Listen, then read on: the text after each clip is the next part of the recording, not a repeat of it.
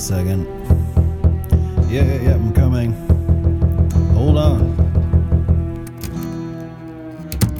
Ron? What are you doing here?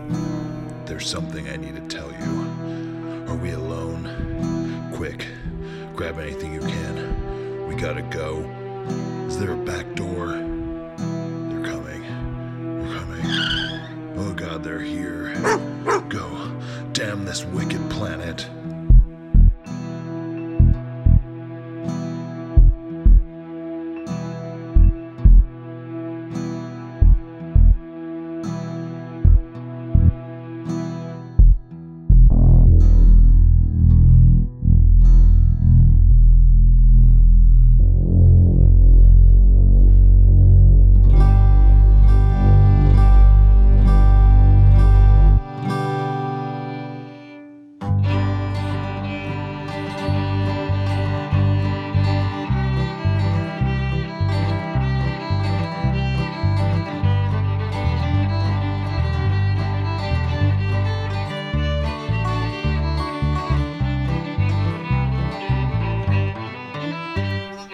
Welcome to the Wicked Planet Podcast, episode 52.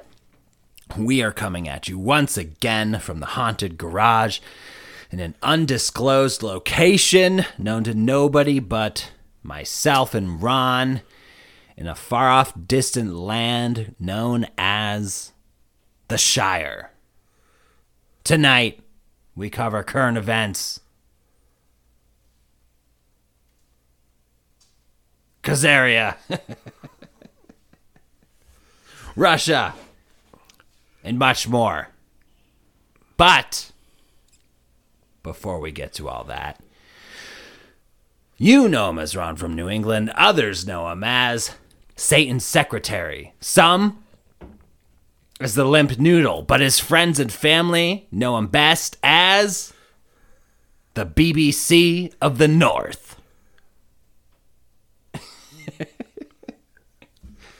Ron, what's going on? Oh man, what isn't going on? A lot of going on this week in the news. Uh, I thought that we would uh, take tonight and touch on a few current events and kind of tie them into our recent show and part of the uh, the Black Nobility shows that we're doing called Babylon and Beyond. We're just gonna uh, take a little break from the from the deep dives and we're just gonna go over a few things that I think are tied into it. So uh, I have I have a couple of interesting things. I had sent Buckley some uh, some notes earlier in the week so that we could uh, just go over a few things. And and the news is changing so so fast so rapidly now and this uh, whatever's happening over in Ukraine. Uh, of course Ukraine was the uh, what is now Ukraine was was actually like the seat of the Khazarian Empire. And, and I think um, since we had talked about the Khazarian Empire and the Khazarian Mafia, I would like to give a little bit of back history on the beef between the Khazarians and what used to be called the Kievan Rus, which is today Russia. I think it'll be an interesting show. Hopefully, you folks like it. Hopefully. Yeah. So what's so what's new, Buckley? What's new with you? Well, you know, I was a little late getting here tonight. So my apologies. We had okay, so we usually touch on the weather a little bit, right? Yeah. So it has been kind of like not too bad lately. You know, I, I mean, we're getting ready. We're coming up on the spring equinox, right? Which is uh, another week and a half or so. Uh, we're actually changing clocks this weekend, which is cool. We're going ahead an hour, right? We are going ahead an hour, which is really, Nice. Which means more sunlight. which means less sleep for me in the morning. But it always, I have such a hard time adjusting to daylight savings. I just, I just really do. I I, have a I hard don't time get with it. Just why why change the clocks? Just keep it the same. Well, you know what? Uh, I get I- there's the old farmer thing, whatever, farmers, but like it does it really make a difference? Well, well, I don't, I don't really understand. So there was, there was a website I was on because uh, I was going to, I think we might be going on a show. I want, excuse me, out of I believe Scotland. Uh, I got to talk to you about that. But anyway, so I was looking, I was looking at the time differences, and I know that uh, we're five hours before GMT, which is like London time. Yeah. So so and he's and he's in that zone, and then uh, so I had asked about the uh, the time difference because we were changing our clocks this weekend, and he goes, "Oh, we don't change our clock till uh, March twenty seventh. And I'm like, "Well, that's bizarre." And he goes, "Yeah, that's weird." I said, "Well, United States kind of." Uh, well, like over here in our hem- in our uh, in our hemisphere, we actually uh, everybody had changed to the to the earlier dates, right? Like Yeah. like later in the fall and earlier in the spring, right? And and I don't know the reason, but I went on this website to scope it out, and, and it explains all the reasoning for it and things like that. But what I was surprised to see is how many countries don't do it. I mean, I don't understand like what what's the point? Yeah, I, It's I like if you just didn't really know. change anything and you just left it as is, like people would just get normalized to that. I you know what I mean? Yeah, I think they should leave it on summertime, like because I like it when it's when it's light later. Well, but that's the thing; it'll still get light later, even if you don't change the clocks. And it'll still get darker earlier, even if you don't change the clocks. Yeah, I guess it's all relative. It is all relative. That's Yeah. the thing. Like Yeah. so, like if if we didn't have this change every however often we do it, like people would just get used to it being no change and the sun getting darker and lighter at certain periods of time of the year. Well, what's messed up is you got certain states in, in, in the United States that don't do it, right? So you have, Yeah. I, I think, isn't Indiana one of them? Oh, I don't know. In in Arizona, but I think it's only parts of Arizona that don't do it. So that's funky. Yeah, it's weird. That, like, how could only one part of your state? Now, I get it. Some states could be in two different time zones. I don't know. I, I do know that when I was in Mexico, uh, we went to Playa del Carmen and uh, for a week, and then we uh, wanted to go on the trip to the Mayan ruins at Chichen Itza. Ooh, And I remember we changed time zones from from Playa del Carmen to Chichen Itza. It was about a three hour drive on the bus. But I do know that there was a time change there because because we went into a different state because Mexico is set up it's it's actually the United States of Mexico just like it's the United States of America no seriously it's even it's even wow. on the peso it says it right on the peso so but um, so we were going into a different state and that other state does not recognize uh, daylight saving time Yeah, so, well, I get like the time change. Obviously, like if you're going somewhere far away, right? Like different country, obviously the sun's rotating in whatever fashion you believe, whether it's around the globe or the flat Earth, uh, you know, horizontal circle. But either way, you're going towards the sun or away from the sun, so time changes. I just don't understand like what this fixation on having to daylight savings, uh, put the clock back, put it forward. Yeah. like just if you just didn't do anything, it would be fine. yeah just roll and people it, would right? get used to it. Just but, go with it. But the weather, it was snowy here. On my way here, it was uh, slick out. yeah I had some trouble getting up to the haunted garage in my my whip. the haunted garage has quite a steep driveway It does, and my car's not very weather. It's not very winterized. Yeah. Uh your tires are fine for summer on your car, but for winter, forget about it. Yeah, well, I I tend to try not to drive during the snow. Hey, so I could tell you during this whole But corona anyway this whole corona thing we've been dealing with, Uh-huh. right? Because I sell tires, you know, it's part of what we do. Yep. And uh not a lot of tire sales in the last couple of years. No. Uh, be- because people weren't driving, right? Mm. Right, which which leads us into the excuse that they're using uh, why the demand for fuel is so high now because Corona's ending, and I guess there's some truth to that. But but yeah, so it's been really nice. We got on that subject. It's been really nice, uh, kind of warm, like right at the peak of the afternoon, two to three o'clock, nice and and when I say warm in New England, I'm talking you know 40 degrees, right? That's basically summer. Here. Yeah. But was it the other day? It was like 65 degrees, almost 70. Ooh, yeah, I think it was like Sunday. It was Yeah, like it was- 61. Yeah, it was beautiful. It was the Yeah. sun, and and the weather said it was going to rain. Like, like never trust a weatherman in New England because that is the one job you can be wrong every time and still get paid. Yeah, it'll be middle of winter, and they're gonna be like, "It's gonna rain," and then it turns out to be like 65 degrees. Yeah, it's crazy. So so they said Sunday it was going to be warm, but it was going to be rainy. So I'm like, ah, I'm not going to be able to do anything outside. Didn't it rain yesterday? Boy, I can't remember. Isn't that awful? It's the uh, dementia's getting to you. Yeah, I don't know. It's weird. Short term memory's not good. Uh, I can remember stuff from like 40 years ago, You're but I can't remember senile, But uh, Well, a lot of Alzheimer's patients do the same thing. They Well, have really good be. memory about things a long time ago, but current stuff, they're like, "What?" could be what's happened. I've been around of a lot of aluminum in my lifetime. Ron, it's fine. If you start, you know, going senile, I'll be your caretaker. Okay, so uh, It'll it'll work out. Trust me. so it's been really decent and it's been kind of warm and then and then they said okay wednesday uh chance of snow showers in the afternoon a dusting to two inches they said so and a dusting for us i mean we get that in a snow squall i don't know you know uh whoever's listening if you live in new england you know what a squall is Yeah. a squall can be more dangerous than an actual blizzard if you're out driving in it Yeah. because it will literally come out of nowhere and it can squall with the sun out that's the freaky thing Yeah.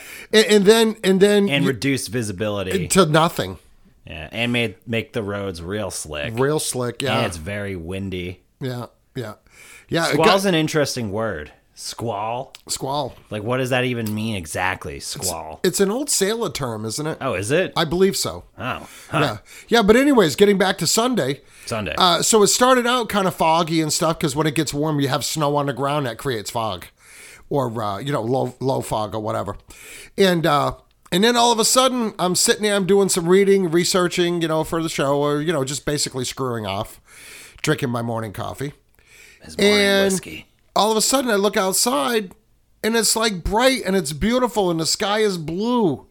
And I'm like, oh my god, I'm going to go outside, and it was it was beautiful. I spent as much time Sunday outside as I possibly could. Yeah. I don't know about you, but I am really tired of being cooped up. Like, um, all set. Yeah. Yeah. Winter's a little too long. Yeah, it's long. Well, it starts getting cold in October, and it's cold until April, right? Or, or it's even cold in April. I mean, it can even be cold in June here. Yeah. You know, June's not that great of a month. You know, I, I mean, I can remember, you know, uh, planning to go boating on a Memorial Day weekend and waking up to be two inches of ice on the deck. Yeah. Well, Yeah, I, it's I ridiculous. Told, like I told you I, I went running today, right? Yeah, and I asked you why. I ran three miles. why on earth would anybody like like purposely do that? It's for exercise. No, I get it. I'm teasing. I sort of have like an addiction to running, even though I'm I, I don't do it as often as I I used to when in my younger days. But like when I was younger, I used to run all the time, like crazy amounts of miles. Um, nowadays, you know, three to six.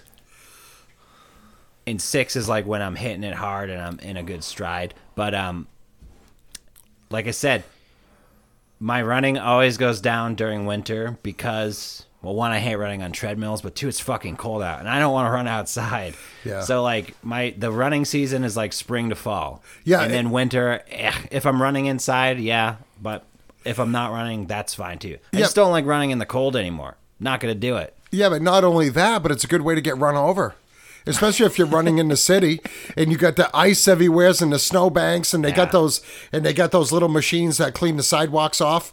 But if you live on a side well, you're not well, you're kind of on a side street, but Yeah. But yeah, so I mean that's yeah, running outside's kind of dangerous. Yeah, but you know, I used to run in like I used to trail run a lot when I lived out in the Mink Hills, which is like a small little mountain range. And like, if you want to talk about dangerous running, running on trails, like ATV trails. Oh, yeah, or snowmobile lots of times, snowmobile, snowmobile trails. trails, right? yeah. So sometimes a lot of the trails will connect, and you're going up. You're going up in um, in uh, gratuity and of the height of hills, and then down also as well. So, and if you're running down a a really rocky ATV snowmobile trail, hiking trail, woof, that's dangerous. Yeah. If yeah, you eat shit, you trip. You're fucked. it's going to be a while before somebody happens upon you. Hey, listen, uh, you know, I, I noticed a lot of uh, similarities between you and liking to run. And when I was a kid, everywhere I go, I was running. Uh, is our old friend from Greenbow, Alabama? Uh, he used to do a lot of running, and there's a lot of similarities between you and him. Who? Our friend from Greenbow, Alabama, You're gonna have to give me a hint. Forrest. Oh. Why? Is Forrest it because I, it's because I have a special mind and I like to run, Yeah, you're special, all right. and I got some shrimp. While you're running. Jenny. Yeah. So, My anyways, mom says so anyways, uh, we're back getting we're box getting of ready for a warm up chocolate. up here, which is really good because uh, heating oil is five dollars a gallon in New England right Oh my- now. Yeah. I mean, so people What can't even. I heat my house with oil, so Well, look at the gas prices. No, it's ridiculous. It's ridiculous. Hey, you know what? Let, us get into that a little bit. yeah, we definitely we have to. Yeah, we got to get into this We a little bit. to. Okay, it's no secret. Anybody that's listening, and, and you know, for our listeners in Canada and uh, in Europe and Australia, like we already know you pay stupid money for gas to begin with, right? Or So- any other country. yeah, like like like America, like the gas is always relatively cheap here. Now, the last time gas was four dollars a gallon was in two thousand and eight. I want to say. Yeah, yeah. Yeah, it was 2008. Now, was that was that Obama? Who was the president in 2008? Obama. Yeah, it was Obama. Okay, so because I remember because my wife was commuting at the time, and she had an hour drive each way, and we actually had uh, built her a nice little Hon- like an early Hyundai Elantra, and uh, and uh, she was driving that, and that got like, I don't know thirty miles to the gallon, so we were loving that uh, until somebody pulled out in front of her and. Uh, put, uh, blew through a stop sign and she T-boned him and totaled the car. But anyways, uh, thankfully my wife uh, works from home, which makes it nice. But but anyways, so that was the last time I remembered gas at four dollars a gallon. So we've so we've been here before, right? Yeah, but we're surpassing that. Yeah, we are surpassing that. Now, right now, gasoline prices are as high as they have ever been in American history. And crazy stuff. Like you see some people in like California and other uh, states, it's like seven dollars Yeah, it's like seven bucks a gallon. a gallon. You're like, what? Yeah, no, The it's fuck is going on? Yeah. You know, there's this whole thing. This is for me. This is uh, it. Just it's it's crazy. Like obviously, Biden comes out right. He he says we're gonna stop receiving oil from Russia. That was a big thing that happened. What happened this week or last week? yesterday he signed an EO for that, didn't he? Oh, that was yesterday. Yeah. Okay, so this is a big thing. And like you know, obviously that's gonna in theory or make it look like because we're not getting oil from Russia anymore, it's gonna drive up prices of gas, essentially, right? But that's then that's what they want us to believe. Exactly. Yeah. So then we have this whole well, we need to stand with Ukraine. And um, if you support a democracy, right, and freedom, right, then this is what you have to do to support democracy and freedom. You have to accept it. You have to accept it and you have to pay more money. But, like, the United States itself is sitting on half a trillion barrels of oil. Yeah, and natural gas. So, like, in my opinion, this whole it's almost like the gold standard. Or you know what it makes me think about is when we talked about the black nobility. And we talk about how they drive the price of gold. They decide what the price of gold is. And then we talk about the Rockefellers, who we know mo- monopolized Standard Oil or oil, right? Yep, yep. Controlled it basically. And then, you know, it be, kind of becomes the gold standard or what the price of gold is, but just switch it to oil. They can do the same thing. You know what I mean? I feel like it doesn't really fucking matter what's going on. They can adjust, decline that mm. standard of oil and the price. And you know what that's going to do? It's going to inflate everything else. Because what does oil like what does oil do for the countries or countries? Uh, didn't we talk about this Food. before? How every, Resources, everything. everything everything revolves around oil. Yeah. Yeah, everything does. So like if you're driving up the price of oil or gas, right? Then everything else is going to go up because how does all that how does your uh, Tim Pool, I think it was it was either 68% or 78% the price of wheat has gone up since this whole oil gas thing has happened. Yeah, and we're gonna so, like, talk that's about just that one example. Yeah. So if you up this price of gas, everything else has to go up because your products, your resources are getting transported by diesel, by gasoline. Right. Right. And and and here and here's the whole thing about it, right? Now I'm not you know, and here's the other misnomer I feel. Whenever we get into a situation like this, whatever you want to call what's going on in Ukraine right now, a war, right? Like like we're we're gonna discuss this a little bit because I'm just it it just doesn't smell right to me. But they what is it they always want you to do it's just like the same thing during corona right they want you or the narrative pushes you to pick a side why do we have to pick a side why do we have to say oh i'm with russia or i'm with ukraine why do we have to It's a Why- foreign war. why can't right? we- why can't- quotation marks? well, you know why they want you to pick a side, just what you said, because Ukraine is a uh, quote unquote democracy and Russia is quote unquote communism, which it, it's it's fucking quasi communism. Russia is just as much of a capital capitalist system as we are. Uh, there's not a whole lot of difference between between how Russia is run and how the United States is Yeah, run. Yeah, but that's like a big portion of propaganda that we have been seeing, been being force fed uh, for as long as I can tell. Is that Russia is this insane communist state? well, You they're the I mean? e- they're evil. They're the evil right. empire. They're evil. They're they're trying to fuck with elections. They're trying to fuck with tr- uh, Trump or whatever. Um, you know, Russian bots. Uh, they they hate the gays and all this stuff. It's like so. All the while, we have this narrative that tr- Russia's this huge, you know, problem, terrible, evil uh, country, but they're not that far off from the United States. Yeah, you know, uh, we're gonna make some comparisons because more comparisons are just bouncing around in my brain right now. But but let's just uh, look at the big picture. What is the narrative that's being pushed right now? Uh, even Jen Psaki said this. Uh, we know Psaki, Psaki, yeah, Saki. Saki. Uh, you know, I know people are gonna disagree. I think she's kind of cute, but You like the redheads? well, I do. I do. The fair skinned redheads, it's a problem for me. But, anyways, doesn't matter. She is so full of shit. It's like unbelievable because whenever she's posed with a question about something as simple as the Keystone Pipeline, and they did it again today because I watched the I watched the press conference. She keeps saying, "How is that going to solve what's going on right now? That is just a delivery device." Okay, uh, it uses less fuel to push crude oil. And in the case, what's coming from Alberta is actually, I want to say it's shale oil. So it's a little more abrasive uh, than regular crude oil, but it's still oil, right? So we're going to, it takes just my reasoning. I'm not a pipeline expert, but a friend of mine's dad is.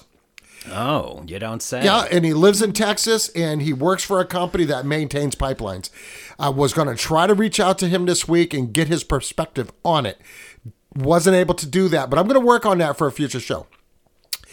But their argument is that we don't need the, the, the Keystone XL pipeline because, and there is pros and cons to the pipeline. Let's call it what it is. But they would rather ship that crude oil or the shale oil on train or truck, which all runs on diesel, Yeah.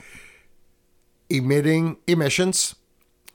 They would rather have us do that than just push it down a pipeline.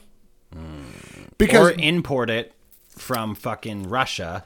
Yeah, you know well, what I mean? yeah, well, we're we're almost there. Well, so not, not right now, but So so uh so the big thing was everybody is up in arms because we're supposedly Russia's the enemy. Okay, we're not at war with Russia.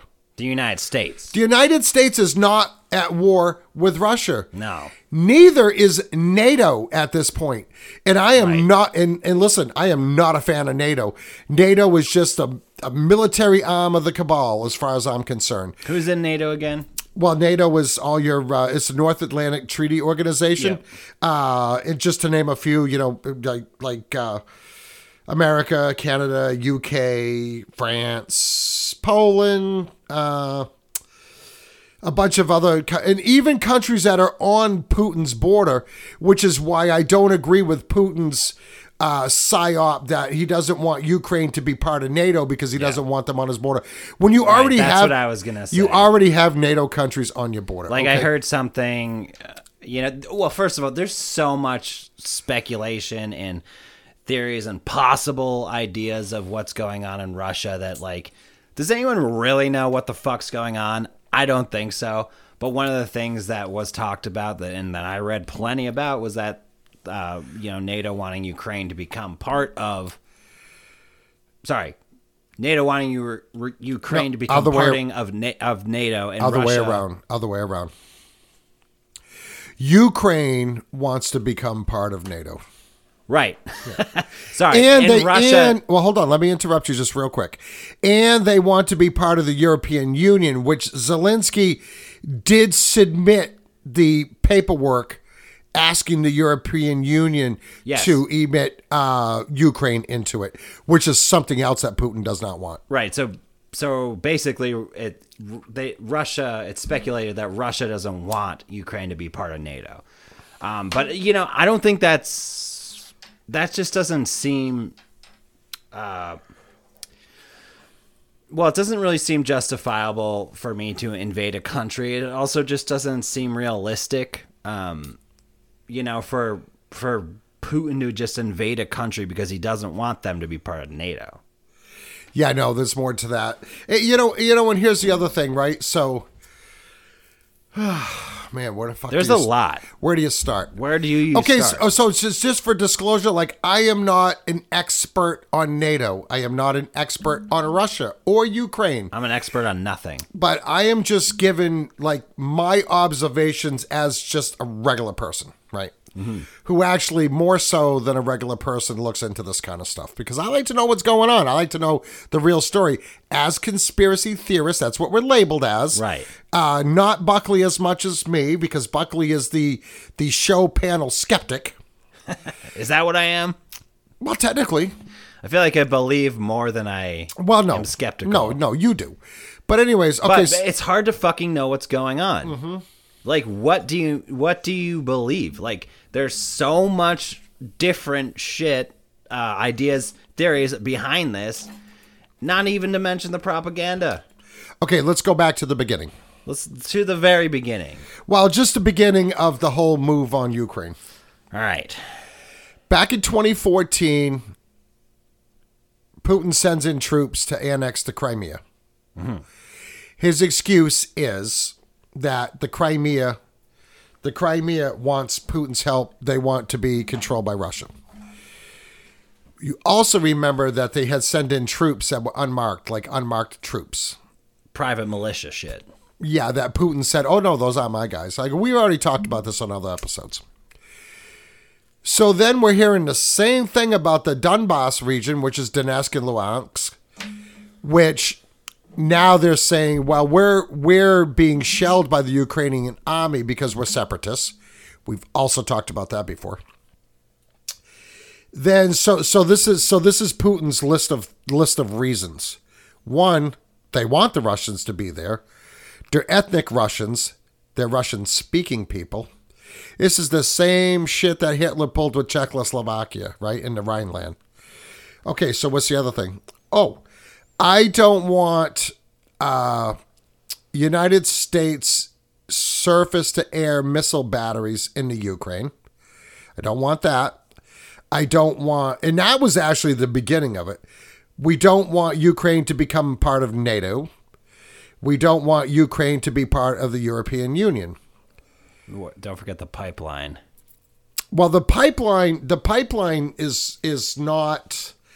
The pipeline's a bargaining chip. You're talking about the Nord Stream pipeline, which travels from Upper Russia, like near Finland, that area, goes down through the Baltic Sea and goes right to Germany. Yeah. Right. So this is not going through any land. And, and this is why they did that. So they wouldn't have to go through these other countries that weren't friendly to Russia.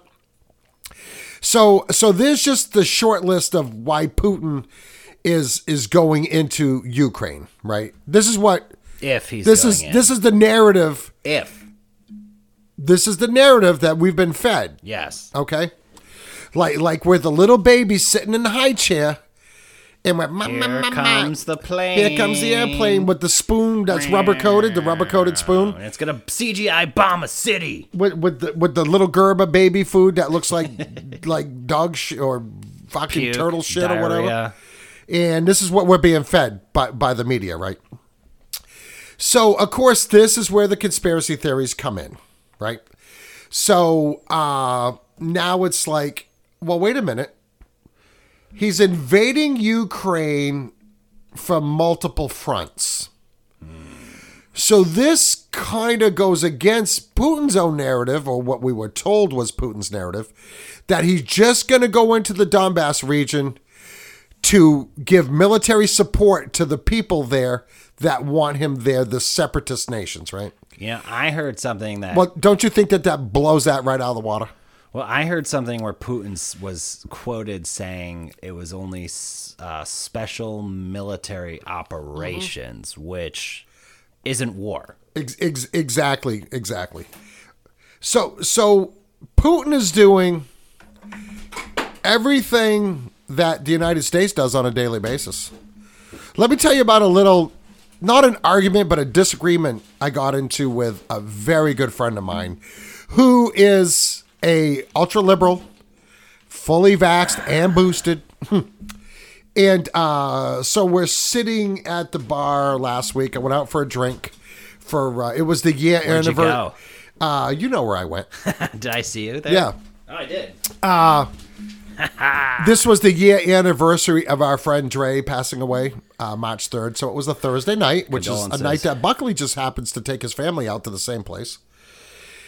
Anyways, so we're sitting so we're sitting at the bar and I'm just waiting, you know, I I I'm not going to talk about any of this.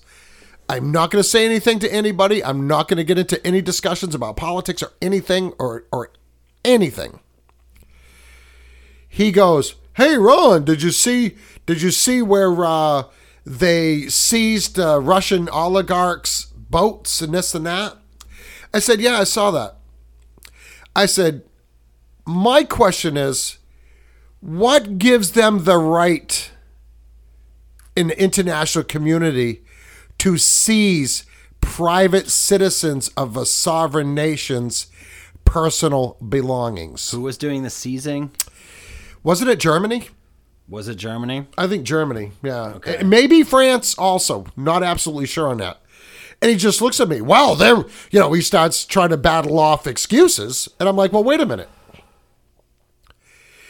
Just because Russia invades Ukraine, Allegedly. allegedly, does not give anybody a right to go after Russian billionaires' personal property. Oh no. No, no, no, it just doesn't. No, no, no. Now, again, I'm not taking sides. Yeah, I don't have to pick a side here. No. So he comes back at me like, wow, wow, wow, wow, wow, wow, wow. They're the ones that, you know, they're backing Putin and, and they're doing this and that. And da, da. I said, wait a minute. That would be the same as a foreign country being mad at us because we just dropped some bombs on somebody and going and taking Jeff Bezos' yacht or Elon Musk's yacht. He goes, oh, no, it's not the same, not the same. I said it is. It's exactly the same. Well, it's like people are mad at Russia, quote unquote, invading the Ukraine, but they don't give a fuck if the USA bombs, carpet bombs the shit out of the Middle East. Well, this is where this is going. like, do you know what I mean? This is where this is going. like, what the fuck? What is that? And I said, okay, because now now you're making me want to talk about things that I didn't want to talk about at the bar. Uh, Keep in mind, this dude's like almost 70 years old, right? So eh, just total anti-Trumper and, you know, just, oh yeah, I loved Hillary. And I remember years ago him saying, oh no, Hillary's doing a great job. I'm like, oh, Oh, my yeah. God, shut the fuck Cutting up. faces off of Anyways, check this out. wearing Check this out. When I gave him the analogy Might not be true. of them seizing Jeff Bezos or Elon Musk's yachts, the, the two richest men in the world, besides Putin, who was rumored to be one of the richest men in the world. He goes, "Oh no, that's not the same." It's not. even-" I said, "It is the same." He goes, he goes, oh, well, who did we bomb today? I, I just looked at him. He goes, we didn't bomb anybody today. I said, we bombed the fuck out of Somalia in Yemen today. I said, so I don't see any Yemenis people coming over here. Uh, are you saying it's okay now the Yemenis or the Somalians should come over here and take away Jeff Bezos' yacht? They care about it because they're being told to care about it. He That's just- why they care He just it. looked at me and he started doing his little stuttering. I said, Tom, oh shit, I wasn't even going to say his name. Shit. Anyways, I said, That's not his name. Is it's something different, isn't it? and I said, and I said, look it, while you're stuttering, just stop because you're not going to win this argument.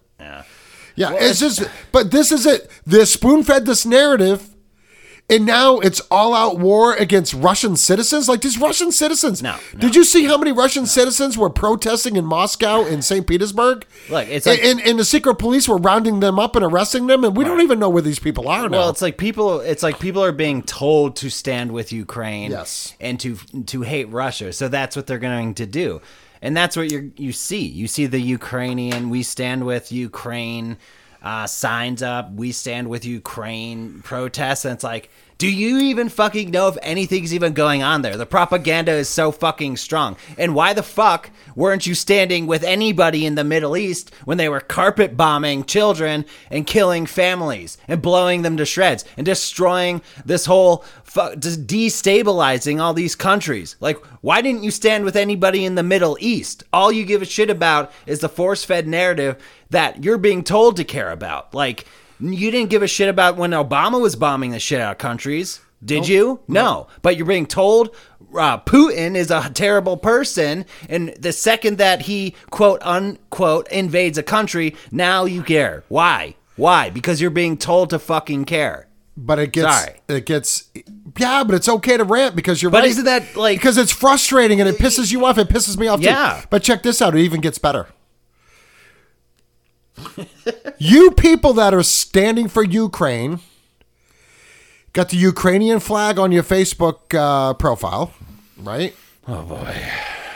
Where were you for the last two years standing up for your own freedom, the freedom of your children, Yes. their freedom of choice of whether to be vaccinated or not, and the and the ability, uh, the Yes. freedom to fight for freedom to say, "Fuck you! I'm going to the store and I ain't wearing a mask." Where were you? Yeah, your neighbors, your They- fucking no, coworkers. they- Where were you? No, they were huddled in their little masses Where in, in their house. Yeah, in their house. It's insane. You'll fucking stand up for people way off that you don't even you can't even see that aren't in your own community and you'll protest and you'll change your fucking Facebook whatever but you won't stand up for your your your your neighbor that does not want to get vaccinated and lost their job? Like what what is And what did you say? What did you say? Good. They should lose their job. Yeah. Unvaccinated people should be rounded up and put in concentration camps. And you know? It's it's insane because like if somebody who is vaccinated had some sort of health issue from a vaccine, we I I wouldn't be like, oh, good, yeah, it just shows them right. You know what I mean? Yeah. I'd be like, oh, that fucking is terrible. Like, hopefully you have a good recovery. All right, without getting off track. Ah! What have I said a hundred times? And I've said this to my friends that are, that I know are vaccinated. Yeah. Right. You chose to get vaccinated. It was your decision. You thought it was the best thing you could do for yourself. I, I don't have a problem with that, like at all. I just really hope that you don't get sick from an adverse reaction going down the road. And we're going to talk about that in a few minutes. Yeah, I hope that. Let's yeah, hope that. because we had a big Pfizer document dump that nobody is talking about. Nine pages of adverse effects. Now, this is why they wanted these documents sealed for 50 years because they did Was not want 50? people 55 0. I, I thought it was seventy five. Oh, was it? I thought so. Okay. I could be wrong. It could be. 50's bad enough. Yeah. Because everybody that's alive right now, with the exception of some kids in elementary school, probably going to be dead 50 years from now. Right. and there's nobody to be held accountable, which you're, you can't hold them accountable now because they have they have no liability, right? Okay, so let's not get into that yet. Not let's yet. get let's get back onto the gas in Russia. And Russia. Back to Russia. We purchase only 7% of our fuel from Russia. stop buying 7% of fuel from any one nation, we still have 93% oil being purchased from other companies like ExxonMobil, Chevron, who those two companies are controlled by Rockefeller, Of course. okay? Who are making record profits once again. I think there's a little bit of an element here saying, okay, gas is too cheap. We're not making enough money. We need some world des- major world destabilization going on mm. to give us a reason to price gouge the cost of fuels. Now, when we're talking fuels, we're talking everything. We're talking natural gas, we're ta- which comes out of the ground, it's a derivative of drilling, fracking, or whatever. And listen, I'm not a I'm not hundred percent on board for fracking. Uh, fracking works. I just wish there was a cleaner, safer way to do it. I'm not 100% against it, but it does have, again, has its pros and cons, just like everything. And right? we don't even know if they're being truthful about that shit as well. Right. But so you got you got these big oil companies that are taking if you if you don't think they're taking advantage of this situation here, like I was getting ready to say that Psaki said, well, it's because of the the, the war with Ukraine between Russia and Ukraine now is is causing a uh, disruption in uh, destabilization of the fuel market. Now, now there could be a fraction of truth to that. Yeah, okay. But I don't think there's any doubt that the big oil companies, and I'm talking even Shell, which is controlled, that's also Kabbalist. Uh, that's uh, Dutch Royal Shell, which is controlled by the Netherlands, if I am not mistaken. You have British Petroleum. We know who controls that. So, and then you have Hess, which Hess, I think, goes back to the, the House of Hess, which is also part of the black nobility. Nice call. Yeah. So so uh, I'm sure there's a connection there somewheres down the line. So let, let's call it what it is.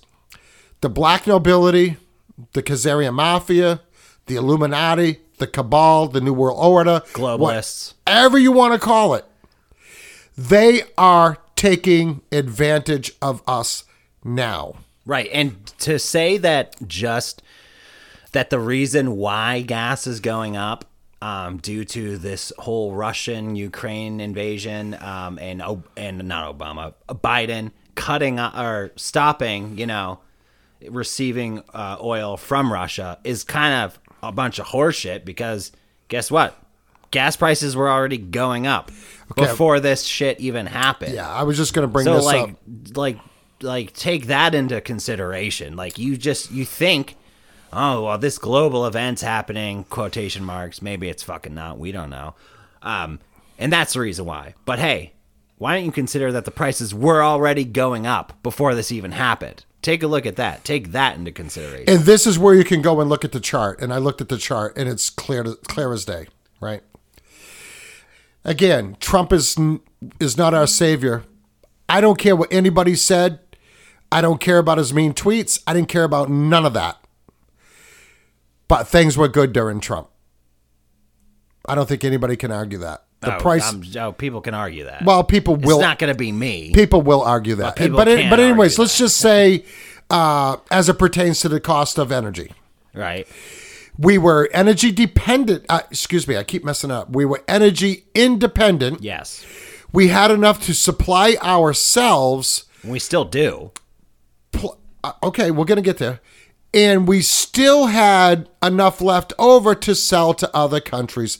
So not only were we energy independent, we were exporting at a profit fuel to other countries. Now, So what does that mean? Gas prices are lower. gas prices were lower. Yeah. I want to say at our local store, the cheapest I ever saw gas, I want to say was 119 a gallon for regular. Here, okay, so Yeah. I'm gonna say Concord. I think like 189. Oh no, it was wait, no, it was less Really? than that. No, it was less than that. Yeah, it was it was it was less than that.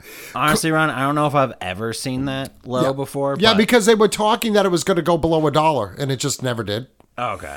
So so okay, so now now keep in mind for domestic oil and gas to be profitable, the price of oil per barrel needs to be at an absolute minimum of $50 a barrel. $50 a barrel is the break even point. So when oil became so cheap, I mean, there was times on the market it was in the negative numbers For price per barrel. price per barrel. I mean, for a very short period of time, but it did happen. So, so, so, where's the profit there? There is no profit, right? So, so, what do we need? We need to have some type of artificial scarcity, which is what I'm calling this now. Uh, we all know that oil is very plentiful. The earth is, in my opinion, regenerates oil. Uh, there's a lot of uh, instances where wells had gone, they've pumped them dry, and they go back several years later and the wells are full again. Okay. Again, not an oil or an energy expert, but these are things that I'm pretty sure has happened, right? I've heard of that stuff too. So now for Amer- for domestic gas and oil to be profitable, it needs to be over 50 bucks a barrel, right? So so if it was in the 60 65 range and, and it was kind of in that range for a long time, I mean there was a time that they shut down the oil fields up there in the Dakotas and Montana and stuff like that, and even uh, like in Texas or whatever, because it just simply wasn't profitable. Like like it cost them money to get oil out of the ground that they weren't getting back. They were losing money, right? so so they stopped it. I get that. That's supply and demand, Be, because the demand did not outweigh the supply. Th- there were there was reports where all the oil and gasoline storage facilities were at absolute full capacity. They had no place to even put it. That's how much they had, right? So I can see where that would be a problem, like when you talk about the global energy market, right? Okay, forget all that. As soon as Biden becomes president, you can start seeing the uptick in the price of fuel. I want to say hmm. within the first six months, it had gone up 50 or 60 cents. But this is what you can do if you want to fact check the Wicked Planet. Go on the website gasbuddy.com. Gas Buddy is very, very good, like a lot of good information on that. They actually have a graph on there that shows the steady incline from when Biden became president, or let's say installed as a president. Chicom agent. Yeah. And and you can see the graph just go steady up and then you see it spike. Just before now Putin hadn't even invaded Ukraine yet and the price was starting to spike, right? So I think Yeah. so I think blaming it on Ukraine is is is a horseshit deal. Uh 7% is nothing compared to the other 93% where we know where it's where it's coming from. I mean, it's a good scapegoat. Yeah, well, it's, it's, it's exactly what it is. But but look at look at what's happening, right? Now Biden, and if anybody's seen, I was the meme master there for a couple of days this last week on my Ron from New England page. Uh now he's calling. He wants to get back into talks with Iran on the nuclear deal in exchange for oil. Iran has a lot of oil. What Iran doesn't have is refineries. So, so, and then of course there's that whole embargo thing with against Iranian oil, right? Which we know for a time they were selling oil to Russia, and I don't know why Russia would be buying their oil, but they were selling oil oil to Russia and to China. You know, one way or another, they figured out how they could do that without getting caught. Uh, they did get caught on a few occasions, but anyways, Iran's got a lot of oil. The Middle East has a lot of oil. And then he's going down. Right now, as we speak, we have a group of diplomats in Venezuela in talks with the Venezuelans to buy their oil. Nice. So if we stop buying oil from Russia, explain to me the rationale of buying oil from Venezuela when Venezuela is Russia friendly and in bed with Russia and, and Russia is an ally of Venezuela. Yeah. Where is the sense there? It makes zero sense. And and why do we want to why do we want to buy oil from Iran in exchange for nuclear stuff? Like like like the last thing we want the Iranians to have is a nuclear weapon because they've already pledged to wipe Israel off the map. And I'm not saying I'm a big fan of Israel either, but Israel is a big ally of the United States and they're good fighters, right? This is where the Mossad comes from. But Also, where the Khazarian mafia operates out of. Exactly. So, so, uh, and we're going to get into uh, why I think this beef between Ukraine and Russia is actually happening. You used a word though.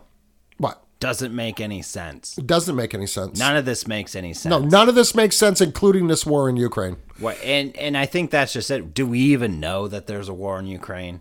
Okay, let's not get there just yet. Not just yet. Not just I'm yet, but we are gonna really go want to rip into this. We are going to go in. We are going to go into that. Uh, just keep in mind, like, like I don't like to see anybody getting hurt, shot up, things blown up, No. kids killed. Obviously, obviously, we don't like like any of that. and in this day and age, like I feel like, is it necessary? No, Like, no, come no. on. war. We war, have smartphones. physical war. it, it blowing people up and stuff like that and killing people like that's that's antiquated way of doing things Yeah, I mean, like, I don't feel like the general, the regular person is like ever needing to go to war with anyone. Do you know what I mean? It's all like elitist global political bullshit or geopolitical or whatever you want to do. That's when the it. rich people, the rich oligarchs, the billionaires, all the rich families all get together, all the rich politicians, which is another problem that we have this whole where they're allowed to do insider trading. Uh, Nancy Pelosi should have her own hedge fund because nobody outperforms Nancy Pelosi, not even Warren Buffett. But, but so Wait, hold on, but real quick, like this whole war thing, it's like, like, what you're gonna you're gonna get America involved? I mean, America's already involved, you know, because of Biden and his ties to Ukraine. But I mean, like, what? You're gonna get Americans involved in this war? Like, there's no fucking, there's not a chance in hell that I'm gonna go over and fight in this war. And I guarantee you, there's not not a chance in hell that anybody fucking out, like a good amount of people in America, are gonna go over and fight in this war. Like, do you know what I mean? This war, in my opinion, is a staged war. I have Oh, a, yeah. I have a theory that Zelensky and Putin are actually working together on this. That's one angle. Well, Putin that's one angle. could very well be a cabal a cabalist. Right. Like among other things. I know a lot of people think that he's doing this to fight against the cabal or the the cult or the Illuminati Illuminati den that's in the Ukraine and that area. But like he look, he's a leader of a country. Like if you don't think that he has uh, cult ties, cabal ties, Illuminati ties, I don't know. That's the other flip side of it too. Like there's this whole white hat, uh, black black hats, uh, you know, Now you're getting into QE being QE. a little QE. Yeah. But I think it's an important aspect. Like there's this whole, you know, black hat, white hat aspect of the cabal where, you know, black hats are considered bad, white hats are considered good. And who's not to say there's not internal discrepancies that go on within the cabal, which we think, which could very well be what Putin, Putin's doing right now. Absolutely. Yeah. Okay. You know, something else I just kind of want to clarify with people. Uh, I'm still looking into this, but uh, a lot of people, a lot of people I respect, and a lot of fellow podcasters have made posts about this. Referring, and, and I'm not 100% disagreeing with you. I'm just saying, I'm think, not agreeing with myself because I don't know. I think we need to look into this one particular fact that people are pushing about Putin. yes, do it. Uh, people are saying that Putin was actually a member of the world young world leaders part of the World Economic Forum. He, I think he was. Well, this is this is what we're being told. Now, I did some re- just a just quick research on this. Putin would have been too old on the dates that they were giving for him to be part of that.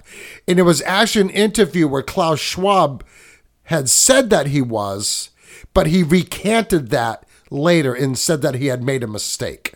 So, Okay. so, so so we're hearing both sides. We're hearing that yes, he was a member of the Council of Young World Leaders or whatever they call it, the World Economic Forum, and then we're hearing that the dates don't fit. He would have been well into his forties at the time. Now, the other thing that a lot of people are doing is they like to float these pictures around of Trump shaking hands with Klaus Schwab, Putin shaking hands with Klaus Schwab. Zelensky shaking hands with Klaus Schwab. Okay, uh, Trudeau. Trudeau, same thing. Uh, Trudeau was a member of the Young Leaders or whatever. I even think, not absolutely sure on this, somebody please fact check me, that Zelensky also was. Uh, not absolutely 100% sure on that, but people need to remember when they have the G7 summit at Davos, the Davos summit is actually a summit that is put on by the World Economic Forum, which Klaus Schwab is the leader of that. So it would make sense for these world leaders to go there and at least shake hands with Klaus Schwab. These were photo ops that were taken, and people, I think, are using them for the wrong narrative. Just my personal opinion, because because this is how this is how. Oh, look at Trump. He's a he's part of the cabal. You know, he's a Jesuit. He's this. He's that. Uh, you could be hundred percent correct. You could. Yeah. We, we know he's definitely a, a Jesuit, right? Was the Jesuits are controlled by the Black Pope. I mean, he was the president. Yeah, he was the president. Like you right? don't become president. I feel like without any, you know, sort of nefarious ties to all this shit. Yeah, and, and- which all goes back to that presidents are selected, not elected, right? Yeah. But I would be interested to see if Trump has ever attended any Bilderberg meetings. Yeah, that would be interesting. That would be interesting to find out. Yeah. Uh, I, I didn't look at that. You know, but Trump really isn't on my radar anymore. no. uh, well, be- did you hear he might be running? Well, we've been hearing that right along, and we've also been hearing that. Uh, what was it last week? We we got this uh, thing on Telegram. Oh, uh, we've got the inside information. Trump's going to be in the White House in the war room. Uh, this was like a week or so ago, uh, advising, and, and he's going to take over as commander in chief. Okay, stop with this fucking bullshit, people. That's what it is. It's, like all absolute- bullshit. It's QE white It's hats all bullshit. It's just like any. I just feel like anything that's coming through mainstream narrative is just fucking bullshit. Like even but just look not- at this whole Buckley, par- Buckley. just- well, no, hold on. This whole paradigm shift from Ukraine, the like where the f- the whole Ukraine Russia shit. Where the fuck is COVID? Yeah. like where is it? It just disappeared. Oh, okay. The paradigm shift, boom, happens. Fuck COVID, it's gone. Where is it? Where? Ha? Is Okay, it under well, my rug? Is it outside? Where is it? I was just going to kind of get into that a little bit. Anybody on Ron for the Win? Hey, go check out my page on Instagram. You might actually enjoy it. Uh, it's like they're, it's like they're almost doing this to take away from that shit. Do you know? So people won't focus on it anymore. Okay. It- like, do you know what I mean? Let's bring up just quick. I don't want to beat a dead horse. Let's bring up Ron Stradamus. Oh God, Predicted back in January or right around New Year. God help me. that Stay with us. come people. February and March, Stay with us. COVID was going to be cycled out. They were going to stop mandating jabs. Those are going to be phased out. I said all this. Yeah, you did. and it's exactly what's happening, right? Now I'm not doing claim to fame or anything, but I but haven't I'm seen just a thing about COVID. I was just I was just thinking forward. You could see where the trend was heading, right? yeah. So, and that's exactly what happened. So they fucked with us for the last two years hard, divided nations, divided the populace, right versus left, woke versus whatever. This whole narrative to divide us, which is part of divide and conquer, right? Mm-hmm. Now, as soon as Russia starts talking Ukraine, Ukraine, just like Buckley says, COVID disappeared. Corona goes away Where is it? so fast, Do I have it? so fast that even before our local elections, in our school elections, they dropped all the mask mandates in schools in our state. Just before the elections, which leads me to believe we, and I've said this before, we got midterms coming up in the fall. Yeah. They know that there's no frigging way they're going to get reelected until they start maybe converting some of the already Democratic people, Democratic voters, who were getting disenfranchised with the DNC, the Democratic Party, and saying, you know what, these guys are just really screwing things up so bad. I'm not gonna, I'm not gonna vote. It's the same reason why Right. people say they didn't vote for Trump. Oh my God, I don't care. I just, I just don't, I just don't want Trump to be president anymore.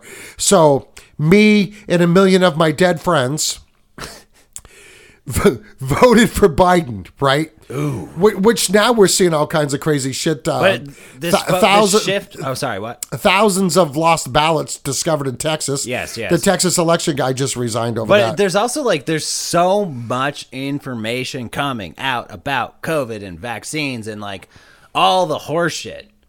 Like there's just so much. It's it's unfathomable and it's almost hard to like really grasp, especially if you haven't been following it. It's hard to grasp if you have been following it and you have been looking into stuff.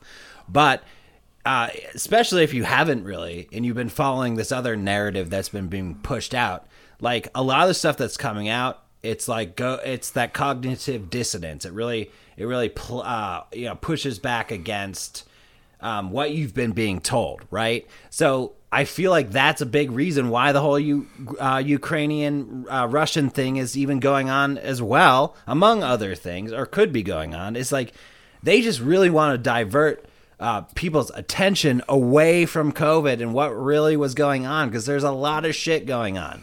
Like, like, like Florida is now the the the health department is recommending that healthy kids do not get the vaccine. They should not get it. Like, that's big. Like, and that's just one among many things that's been going on. Like, I feel like they're just diverting away because all this fucking shit is happening and people caught on to what was really going on. right. And this is why the Democratic Party is like, oh my God, we got all these Democratic voters that could switch sides. We've got to, we have got to backtrack on this narrative right now, quickly. Are they we're- backtracking though well, they are on the COVID shit? Well, okay, so when don't you they are. well, when you got states like New York, Massachusetts, who right after my birthday, the mayor of Boston enacted the mask mandate and vaccination yeah, mandate I remember because you went to, to Hot go Pot to go night. yeah to go inside any venue, restaurant, doesn't matter, in the city of Boston. Yes, And two months later, it's absolutely just dropped overnight. All these mandates were dropped overnight, and here's when it even gets like better. we're not going to forget about it. No, well, they expect us to forget about it because we're busy putting a Ukrainian flag on our Facebook profile. Yeah, it's the paradigm shift. I talk about that. Yeah. I've mentioned this. I talked about it on the talk on the tavern. Mm-hmm. Um, I've I've definitely brought it up in uh, new episodes. But it's like, or sorry, old episodes. But it's this thing. You see it. It happens because it happens on the news. It happens on social media. It's a paradigm shift of consciousness where they literally. It's like here's this one thing we're focusing on, and then all, all of a sudden, it's almost like overnight. It literally is like almost overnight. The new thing comes out. And then that's what everybody starts focusing their attention on. And it's like, well, whoa, what happened to that old thing? Like, where did that go? That's like what's happening right now with COVID and, and Russia and Ukraine.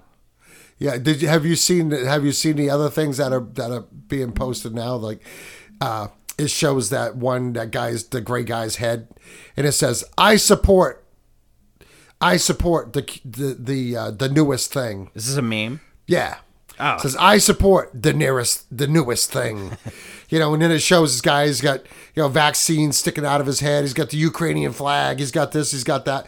What I really like is how we talked in, in a past episode about how how memes are can be used to combat a certain narrative. Yes. Right. And and it's coming out like big time, like right now. Mm-hmm. So so did you see the little the little video? And I don't know who made it, but they did a great job. My hat is off to you it shows the Raiders of the Lost Ark clip, the famous clip where where Harrison Ford is trying to get the skull or whatever he's trying to get, and he moves it and he puts a rock that's supposed to weigh the same It's in a place bag of it. of sand, I believe, oh yeah, right. Okay. in the movie. So, so in the meme, fact checked Ron. In the meme, it's uh, isn't it? He's trying to take take the virus off or replace the virus on there, like like the thing, and then when it comes off, you can see Putin on the big rock rolling after him.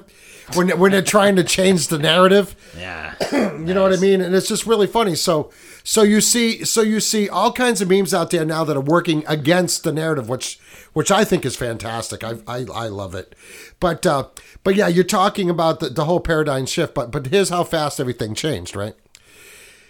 All of a sudden, in all the school districts across the country, mask mandates are dropped Yeah. kid doesn't have to wear a mask in school, right? But they still have to wear a mask on the school bus until March 18th Because it's federal transportation. because it's federal transportation, right? yeah, like that. Uh, tho- those Today's date is March 9th. Is it the 9th? Those discrepancies and technicalities technicalities are just like Well, all I can tell so you, insane. all I can tell you is that the school bus mask mandate that's been gone for a while now too. Yeah. Well, hey, look. So when I actually when I told you I went to see Tim Dillon, right? Yes, They had they required masks at that show. really. Required. I brought a mask, but I didn't wear it the entire time. It was almost like they couldn't enforce it. There was just so many people going in there without masks, and I saw some of the ushers and stuff trying to tell trying to tell people like you need to wear a mask. Why you have a mask? But there's just so many people that like didn't Yeah. give a fuck, didn't give a shit, and were just like no, that they they literally couldn't control it. Yeah. It was awesome, honestly. Yeah. It Yeah. was Oh, great. uh, which all goes back to there's more of us more of us than there is of them, right? Right. And that's what people need to And these to are the people that, that didn't fight for that for the last two years, but are now virtual signaling to support Ukraine.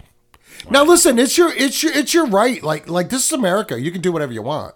Right. Like like if you want to support Ukraine and you want to put the Ukrainian flag on your Facebook uh, profile, do it. hey, it. do it. It's just I really think you should understand what that means and really what's going on. Just What- break what we can't- outside of what you're being told at least a little bit. well, we don't really know what's going on, right? Well, we don't. Yeah. But we have speculation. I mean, I mean, okay, so this I think we should get into this now because we don't really know what's going on. Just look at all the propaganda. yeah.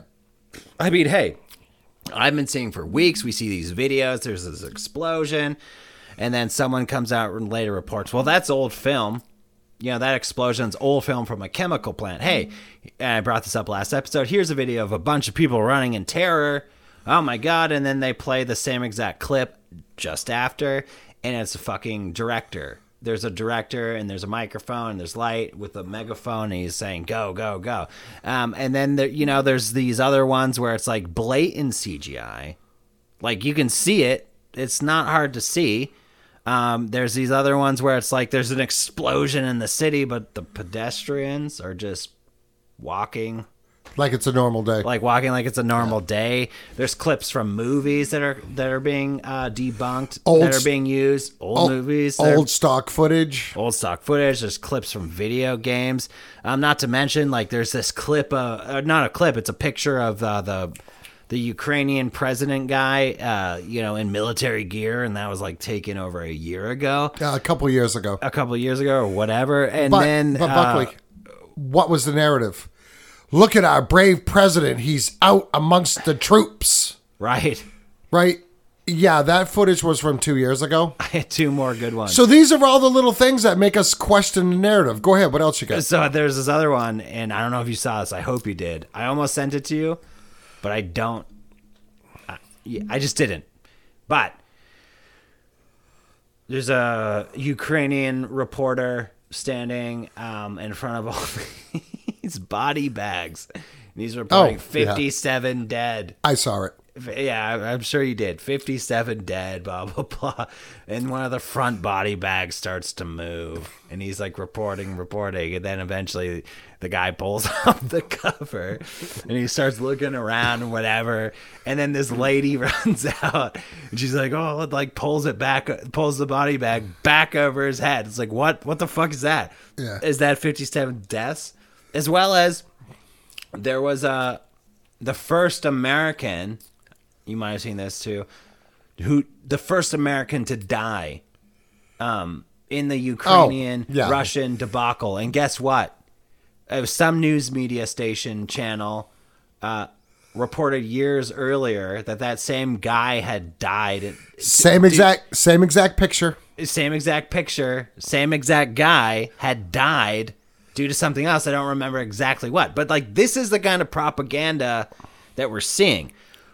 Who knows which side it's on or who it's being targeted towards, but when you have mainstream narratives saying this is what's going on and then you have all this other shit coming out and saying this is propaganda. All these war films are are these war uh, clips are being debunked. Pictures are being debunked as old shit, uh, director's cuts or whatever. It's like, what do you believe? And here's another thing too.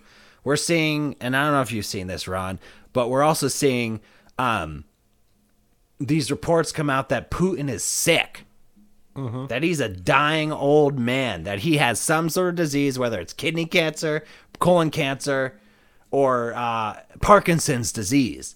And they're Well, we we actually speculated on that. Just for disclosure, we actually speculated that on a uh, past episode. oh, we did. Well, anyway, so, yeah, well, I'll- I'll bring it up again.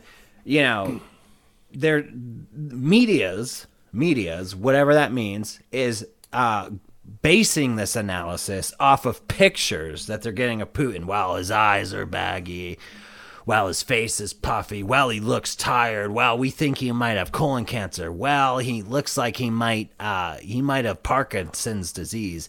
He's just a dying old man. Blah blah blah blah blah. Is Hey, let me ask you a question. Is it not true? while you're on that, how come they're not asking that about Joe Biden? Oh no, well, Because we know that that's the fucking case. mainstream media Yeah. isn't, but everybody the fuck else is. Did you see that video? This is hilarious. You would have loved this video. There's some blind guest um, that is with Biden, and Biden is literally lead. He like has the blind guest, and the blind guest has like the walking stick, the cane, you know, clicking around. Did he have a little cup in his other hand? I don't know. Biden was leading him out, and then like literally, they like they like the guy sto- the blind man stops, and Biden keeps going, and like thinking he's leading the mm-hmm. guy out, and Biden just kind of like walks out towards this wall, and then other guy takes the blind man's arm and like starts leading him in the other direction, and Biden's just kind of like standing there like like doing semi half turns, just trying to figure out what the fuck's going on. It's one of the most hilarious things I've seen in a, in a while. Haven't seen that, but I would enjoy seeing that. yeah. Yeah, so so so this is why Buckley and I tonight just kind of wanted to talk about some of the weird stuff that's going on. Like like uh look it up real quick. Do you got your phone? I do. Yeah. What is the population of Ukraine? I want to say and and I should have looked this up earlier, but I got busy. Is it 40 million people live in Ukraine? Uh, bear bear with me. while you're che- while you're checking that out, right? We know that uh, every population in the world, everybody has a freaking cell phone, right? yeah. Everybody has a cell phone. Oh, yeah. Yeah, yeah. And, and on these cell phones, they have a camera where you could take stills or you could take video. And we know that Ukraine has internet because Elon Musk sent uh, Starlink over there. This says forty four point thirteen million, and that was twenty twenty. Okay, so I'm not too far off when I said 40 million. Okay. You have, let's just say 40 million. It's easier. You have 40 million people. If out of that 40 million, only 10 million have cell phones, where's all the videos? They're all fake. Where's all the videos?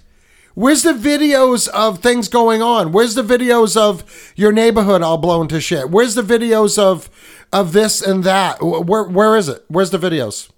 Yeah. We're getting nothing. Well, we're getting stuff.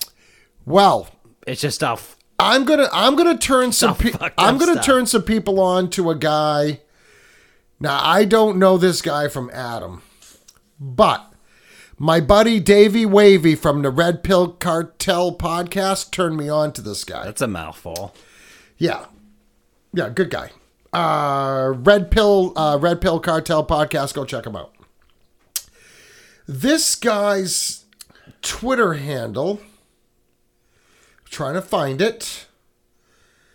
I want to say is Lex Dun, dun, Luthor. dun, dun, dun, dun, I'm sorry, I probably should have been better prepared. Dun, dun, dun, dun, dun, You dun, stand by, my man. dun, dun, dun, Anyways, he turned me dun, on to this. dun, to dun. this. Okay, hold on. tequila. He turned me on so, to this one dude from Twitter who's actually in Kiev, walking around, staying in a hotel, uh, and, and he's got receipts and where he can prove that he's actually there and it's current. And I want to say it's Lex Luthor. I'm trying to find.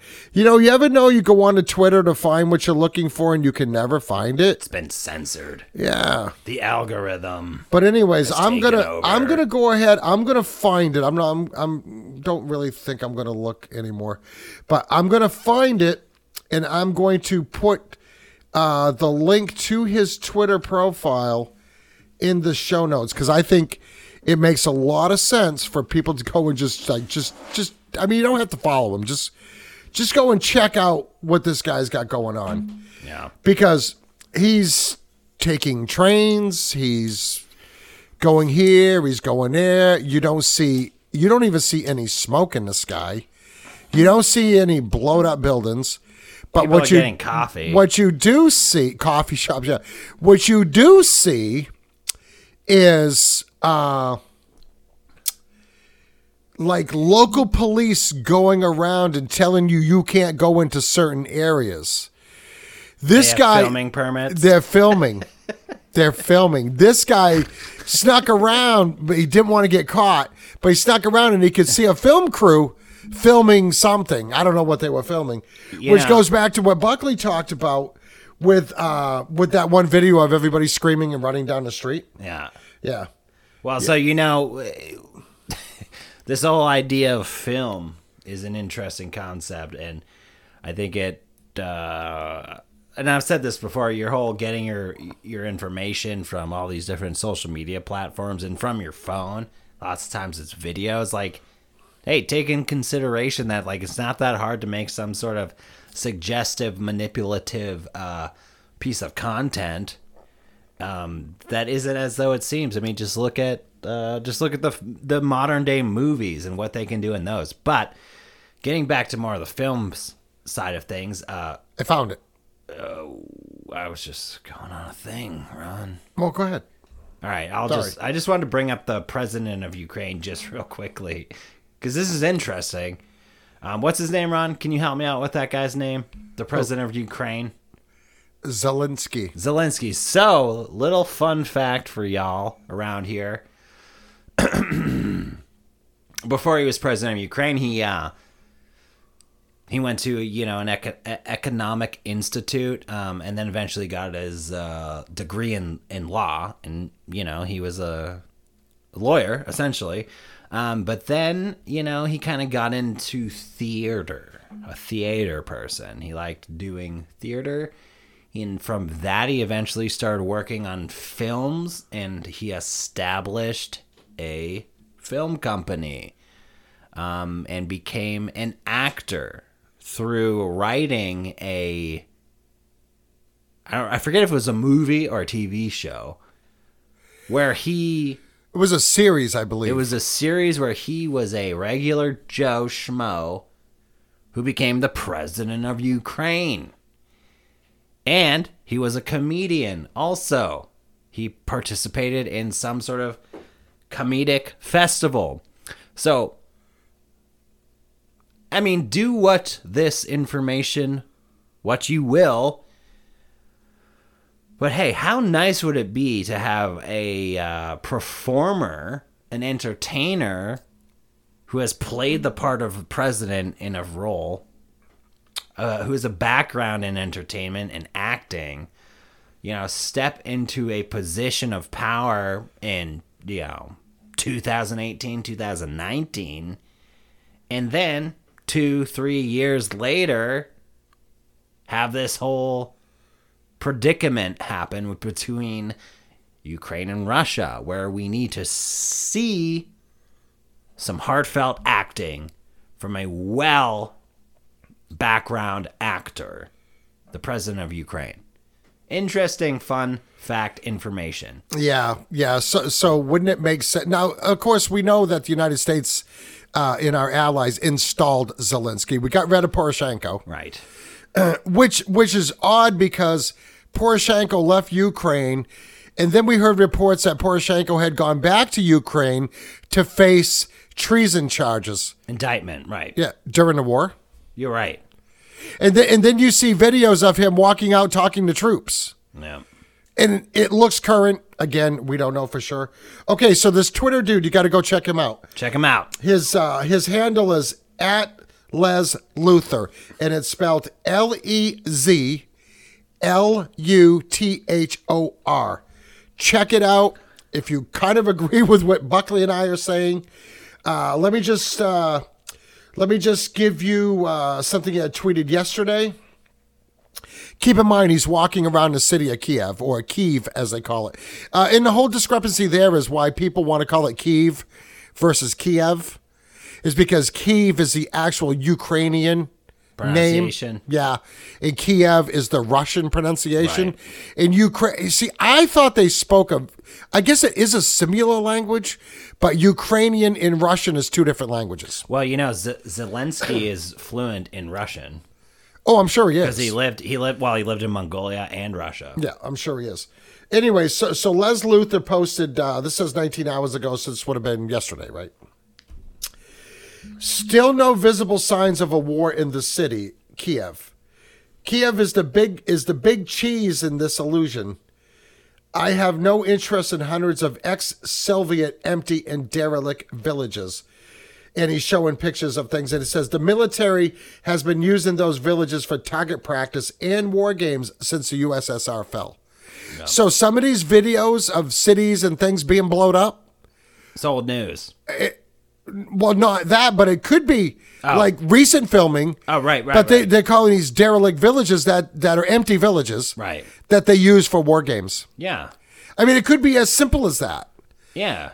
But anyways, everybody, just go out to his Twitter, go check it out. I mean, I saw a video I of think a- you'll be amazed. I saw a fucking video of a like Ukra- I don't know if it was a Ukrainian guy or Russian guy shooting off a rocket launcher, and there was like two other people at him, around him, and he was like by he was like in a field. It looked like you know when you in New England you see like these vast farm fields, and there's like sometimes there's just run down buildings Yeah. in them because they're old as shit. yeah. It looked pretty much the same. The guy shoots a fucking rocket launcher and then just runs and like stands behind a building and puts another rocket in. But like it just it didn't seem very to me to So we spend eye, 50 grand to blow up a $5,000 building. it just didn't seem in like his whole way that he shot the rocket launcher did not seem tactical at all. Well, you know, we're supplying them with a lot of uh, like Stinger missiles and Javelin missiles and stuff like that. It looked like if I, it literally looked like exactly what I would do if I went and shot a rocket launcher.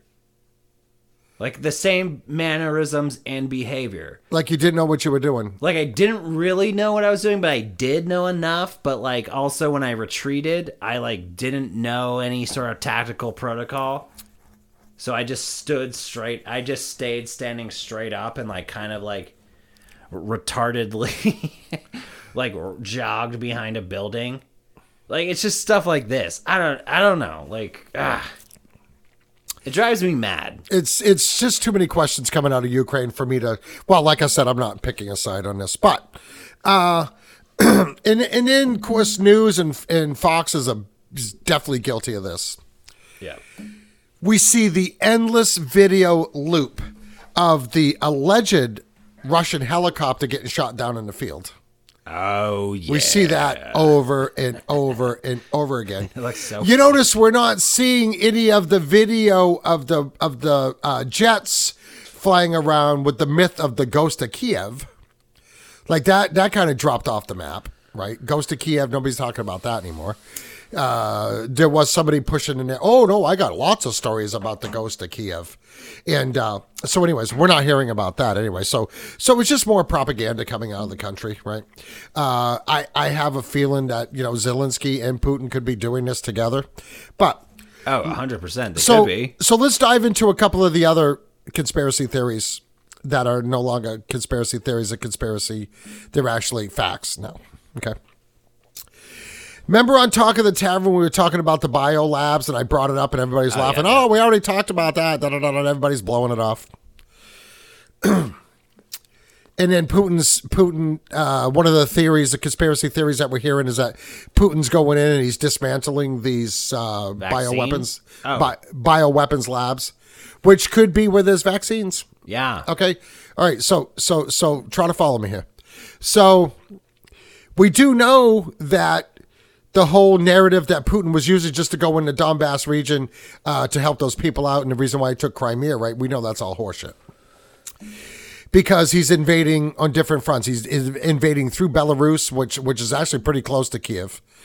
And but if you do an, an, an overlay of of where he's attacking heavily, uh, it just happens to match where these alleged bio weapons labs are, which the mainstream media said and fact checkers said, exist. "Oh no, that's a hoax. They, they don't exist. That's They just a don't false narrative. exist." That's just Russian uh, misinformation and disinformation.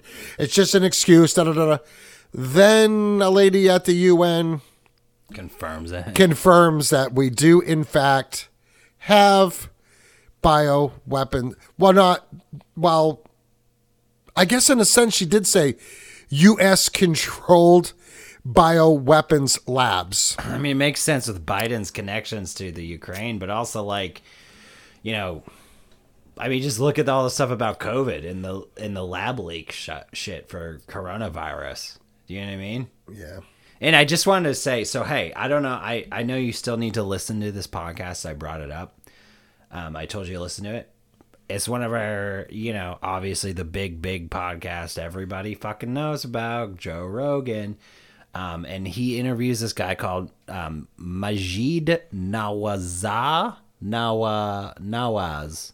Majid Nawaz, I think really uh it- it's like another one of those important uh podcasts that he has done i would say along with McCullough and um the other guy there malone um and one of the things that he actually talks about um because he is from israel and he has a lot of crazy shit that he went through in israel and being um tied to Israel as well as being an Israeli in the UK. But one of the things that he talked about the Taliban doing um, during the whole Middle Eastern war and all of that was attacking vaccine sites. Like targeting these te- vaccine uh, buildings and fucking trying to destroy them. So I mean that'd be interesting. I mean, along with biolabs um, and vaccine uh, uh, facilities, if Putin was doing the same thing. okay so i found an interesting post and it shows all pictures of the washington post right and this was posted by one of my followers the patriot italian american she's got a really cool page go check her out on instagram while we're denying the whole time that we have nothing to do with bioweapons labs in Ukraine, no, that's all. That's all Russians, Russian collusion. Ron's losing it. Back Is that Psaki Psaki? no, no, in 2005, Senator Richard Lugar and Senator Democratic senator from Illinois Yes. in 2005 was the chosen one, Jesus. Senator Barack Obama. Ooh, woof. This is a report from August 30th, 2005.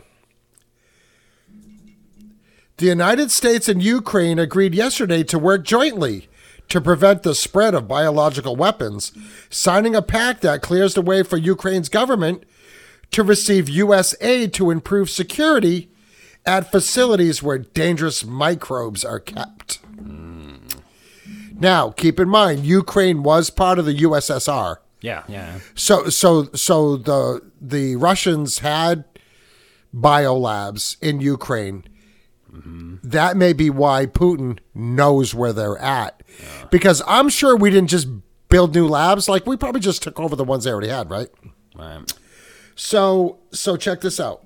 So in 2005, the agreement, the result of more than a year of negotiations, was announced by Senator Richard Lugar, Republican of Indiana, and Barack Obama, Democrat from Illinois, during a visit to the Ukrainian capital Kiev. The United States enters agreement to aid Ukraine for funding for Ukrainian biolabs. The deal was brokered by Lugar and Barack Obama. the next page, which is from the Chicago Tribune. Sorry, had a little frog in my throat. Dated September 3rd, 2005. U.S. gets pathogens from ex Soviet Republic. And we also got pathogens from Azerbaijan, which was also part of the USSR. Nice. More than 60 dangerous and deadly bacterial strains that are a legacy of the former Soviet Union's elaborate biological weapons program were transferred Friday to the United States from Azerbaijan as part of a two countries' joint fight against the threat of biological terrorism. Guess where those pathogens went? Almost immediately, Chicago lab begins to receive deadly pathogens from Russians, Russia's neighbor, Azerbaijan. Uh, Chicago, isn't that uh, uh, Illinois? Yes, Isn't that where Barack Obama was the senator? I believe so. Yeah. yes. So, you know, this is the Ukrainian leader that we actually forget to talk about. And he was the one that Putin hated so much he had him fucking poisoned. Woof. This is dated 2006. All right, lay it on me, Ron. Lay it on me. The senator's visit to Russia and Ukraine was disrupted Sunday when local authorities refused to allow the delegation's military plane to leave the city of Perm, a city in Russia's Ural Mountains. The officials demanded that they be allowed to search the plane and then relented after several hours and not allowed to search the plane, right? so this Russian, this uh, Ukrainian president was Viktor Yushchenko. He was the one that they poisoned. Maybe poisoned him with uh, dioxin. Some, and he was like a handsome dude in his face. Dioxin? Yeah, dioxin.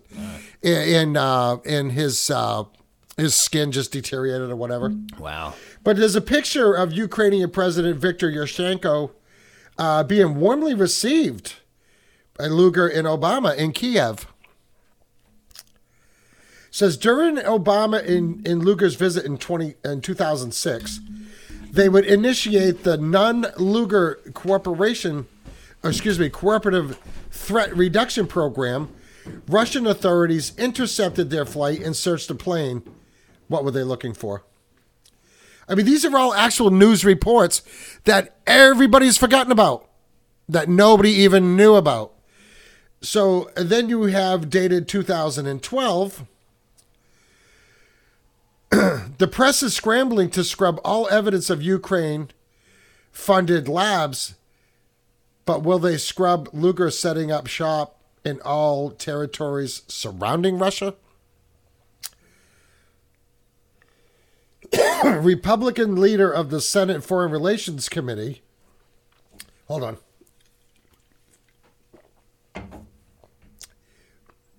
Sorry, I had a big frog. I apologize. Maybe I'll edit it out. Maybe I won't. Republican leader of the Senate Foreign Relations Committee, Richard Lugar, visited Georgia, the country of Georgia, not the state, which was also a former uh, Russian territory on August 12th it met with President Saakashvili, opposition representatives, and toured the U.S. funded biological research facility in Tbilisi. Tbilisi was Senator Lugar's last stop on his week long trip, which also included visits to Ukraine and Russia. This is all this is all about the biolabs. Yeah. We had all these biolabs. We just took over the pathogens, right? and this is what Putin said, right? Russia says U.S. expanding bioweapons labs in Europe. After years of funding labs all over the Russian border, Vlad finally calls out their little plan. And what does and what does the United States do? Call it Russian disinformation. Uh, and it says you can't make this shit up. Gaslight much, America? Which just goes to prove that us conspiracy theorists said there was bioweapons labs in Ukraine, and the, these bioweapons labs were a target of Putin and the Russian military. Right now, now we've been proved correct that that is the case. Right. Uh, th- there's more stuff on here. Uh, the network of U.S. biological laboratories on the territory of states adjacent to Russia has been expanded says the strategy made public in December 31st. U.S. officials and arms analysis said the Russian charge is false.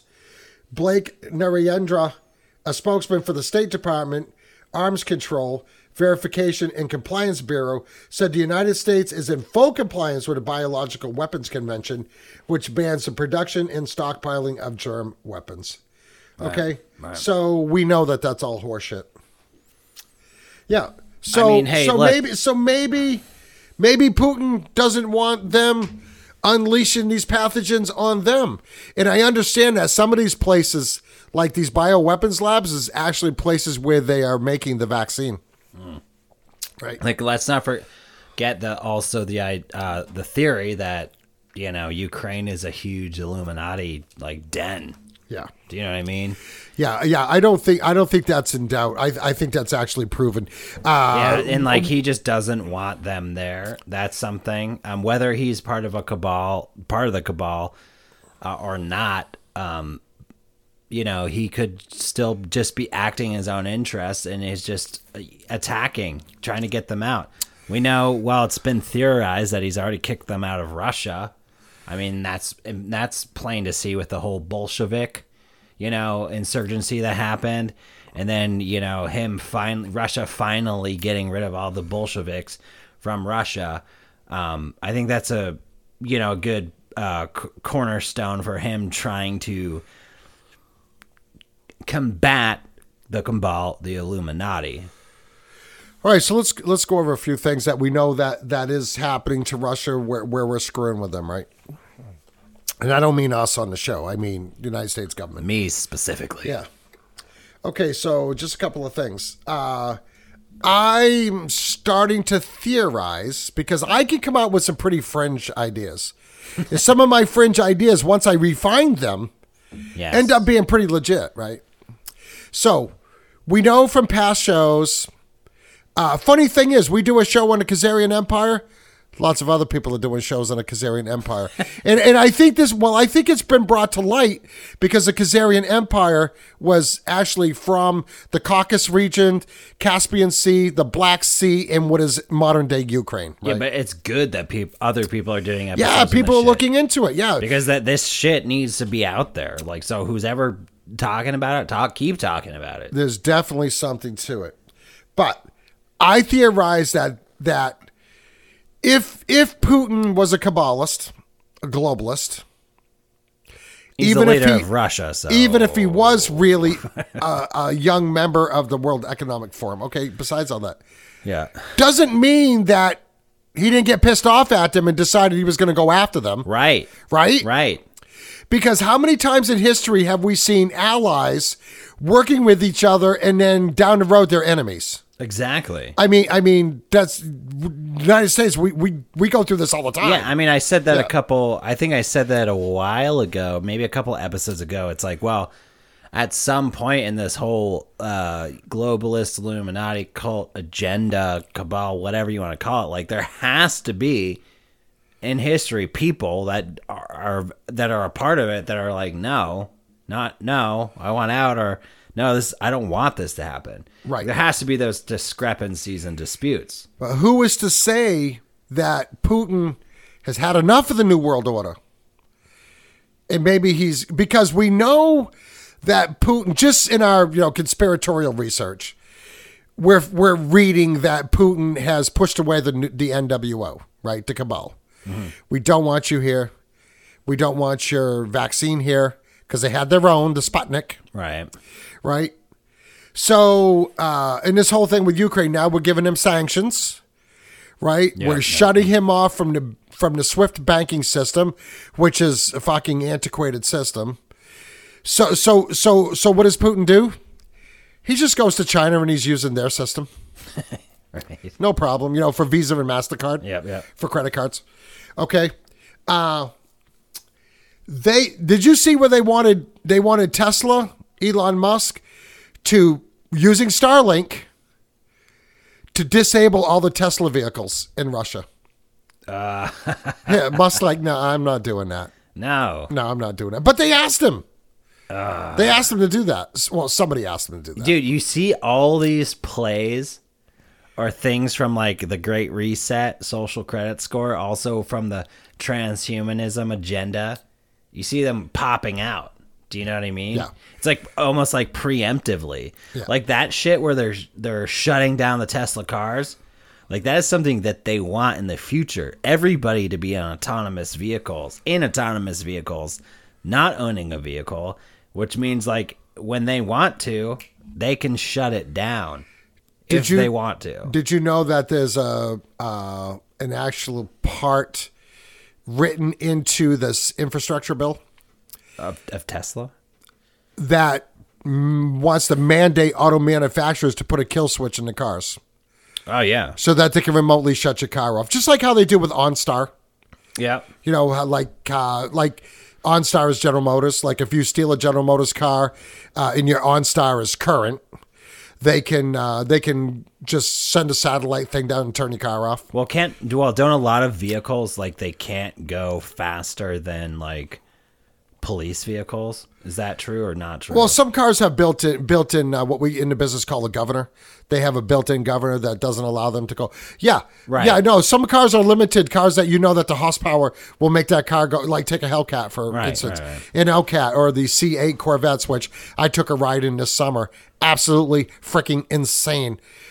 How fast that car was, and, and a buddy of Yeah. mine uh, is a Corvette collector. He took me for a ride, and I was like, "Holy crap!" Holy you let your hair down.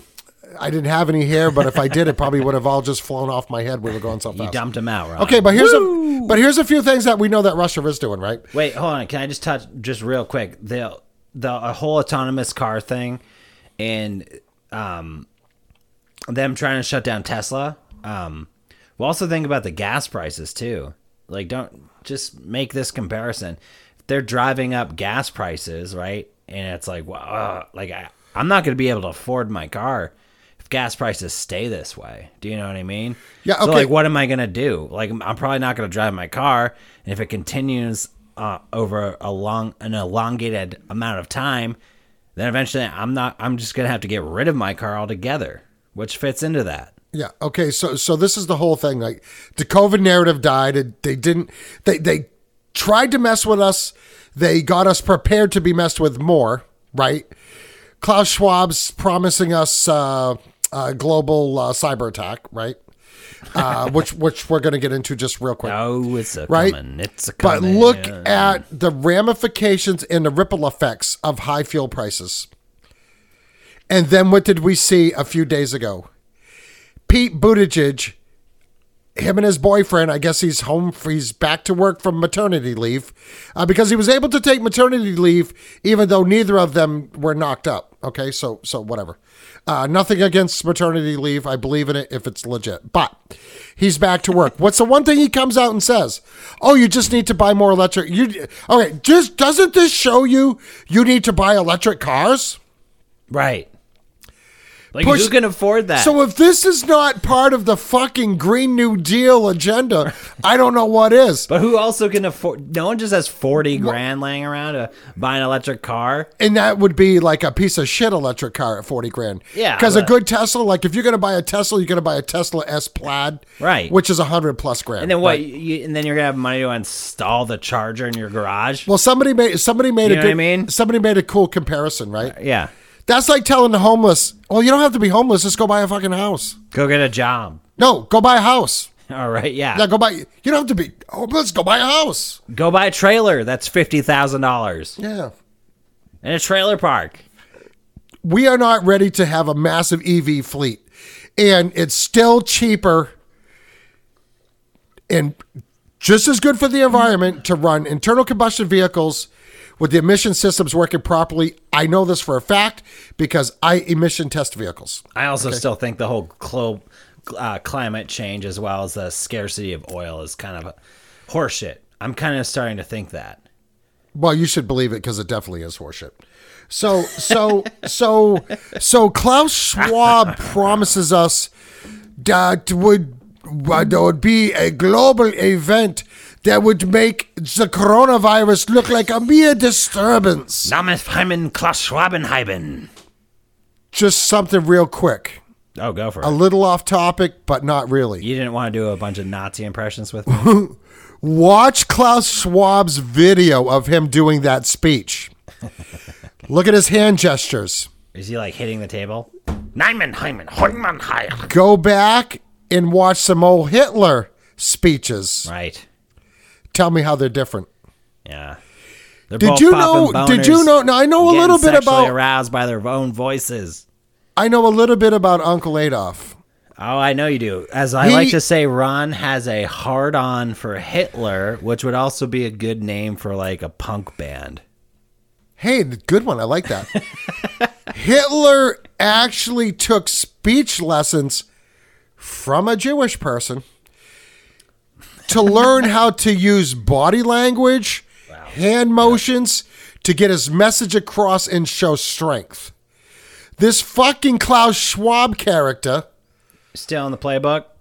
doing the same thing. Well, you know, it's interesting because um, in the fields that I've worked in, or the field that I work in, uh, I have to take certain trainings um, that discuss body language a lot. So Yeah, I- when you're I've- dealing with the psychos. Right, and I have to learn how to read body language. And one of the big things that comes up time and time again when I'm learning about this shit is that body uh, communication between people.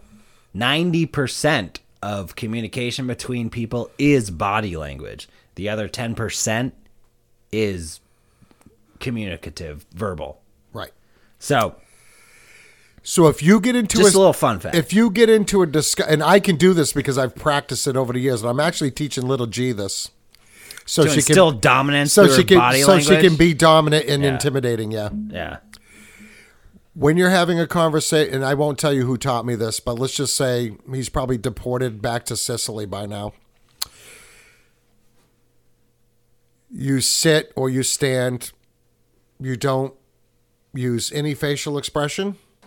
You don't move your hands. You don't tap your foot. You don't do anything. No body language. You stare somebody right in the eye and you tell them exactly what you want to tell them and try not to blink. And that fucking freaks people out because you have at that point no tells. Hmm. Just a little side thing. Well, no, I mean that. I think that's yeah. So it's like it's it it it comes down to like well, it doesn't come down to this, but a good example of this that people can probably relate to is like a poker game. Do you know what I mean? Mm-hmm. Um, people have tells uh, when they're bluffing, which you know crossovers.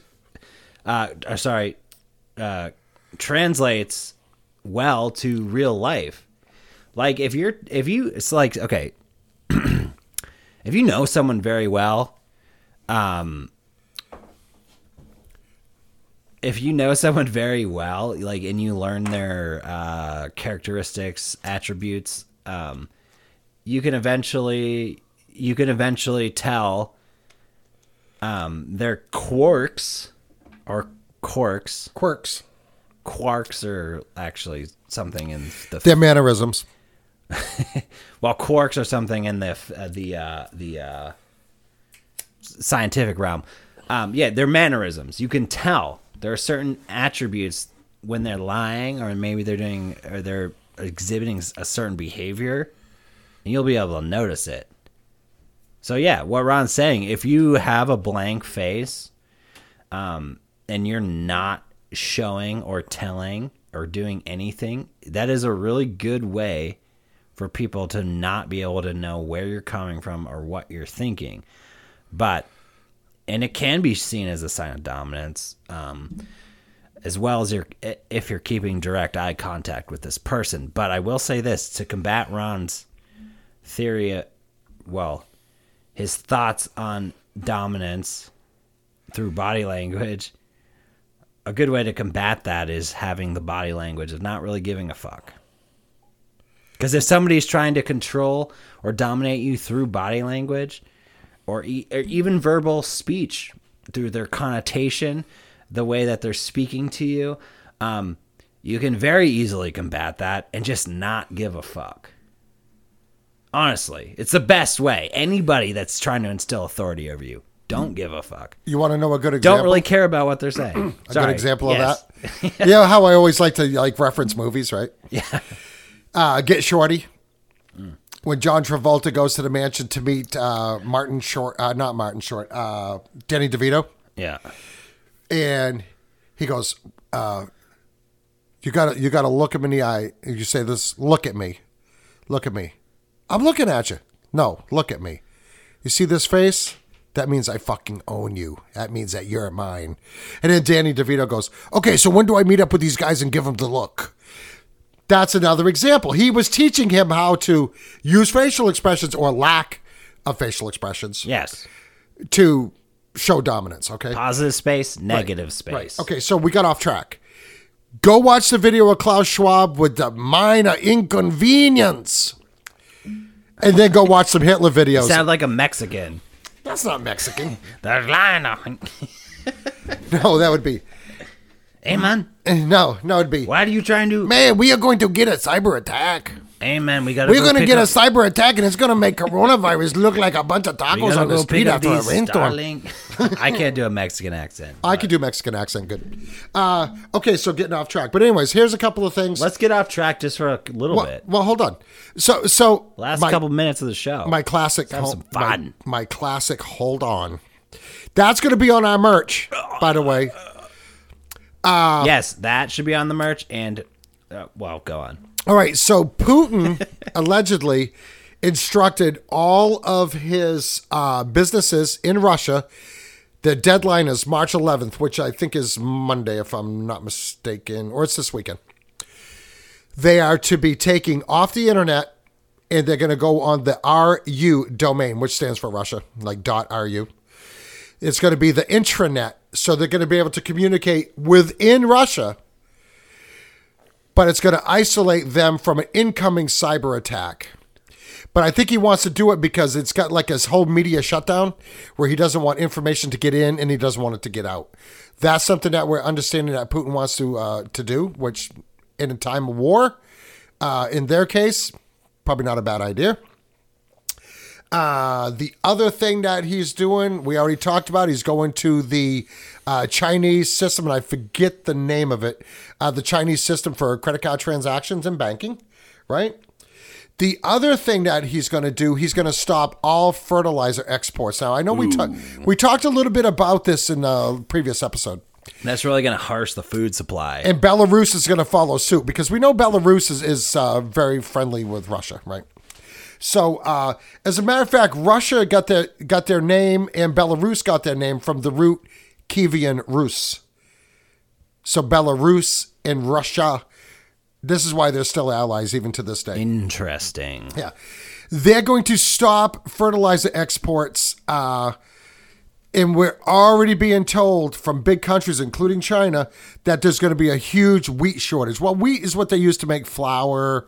You know, everybody knows what wheat's for, right? It's already gone up in price 68% or something like Yeah, that. Yeah, some some crazy amount, which in turn is going to give us food shortages of mm-hmm. some form, or again, increased prices. Where a loaf of bread, it could be like what's a loaf of bread now? Four or five bucks, could be twenty bucks, or even thirty bucks for a loaf of bread. I mean, realistically, we could see this over the next year.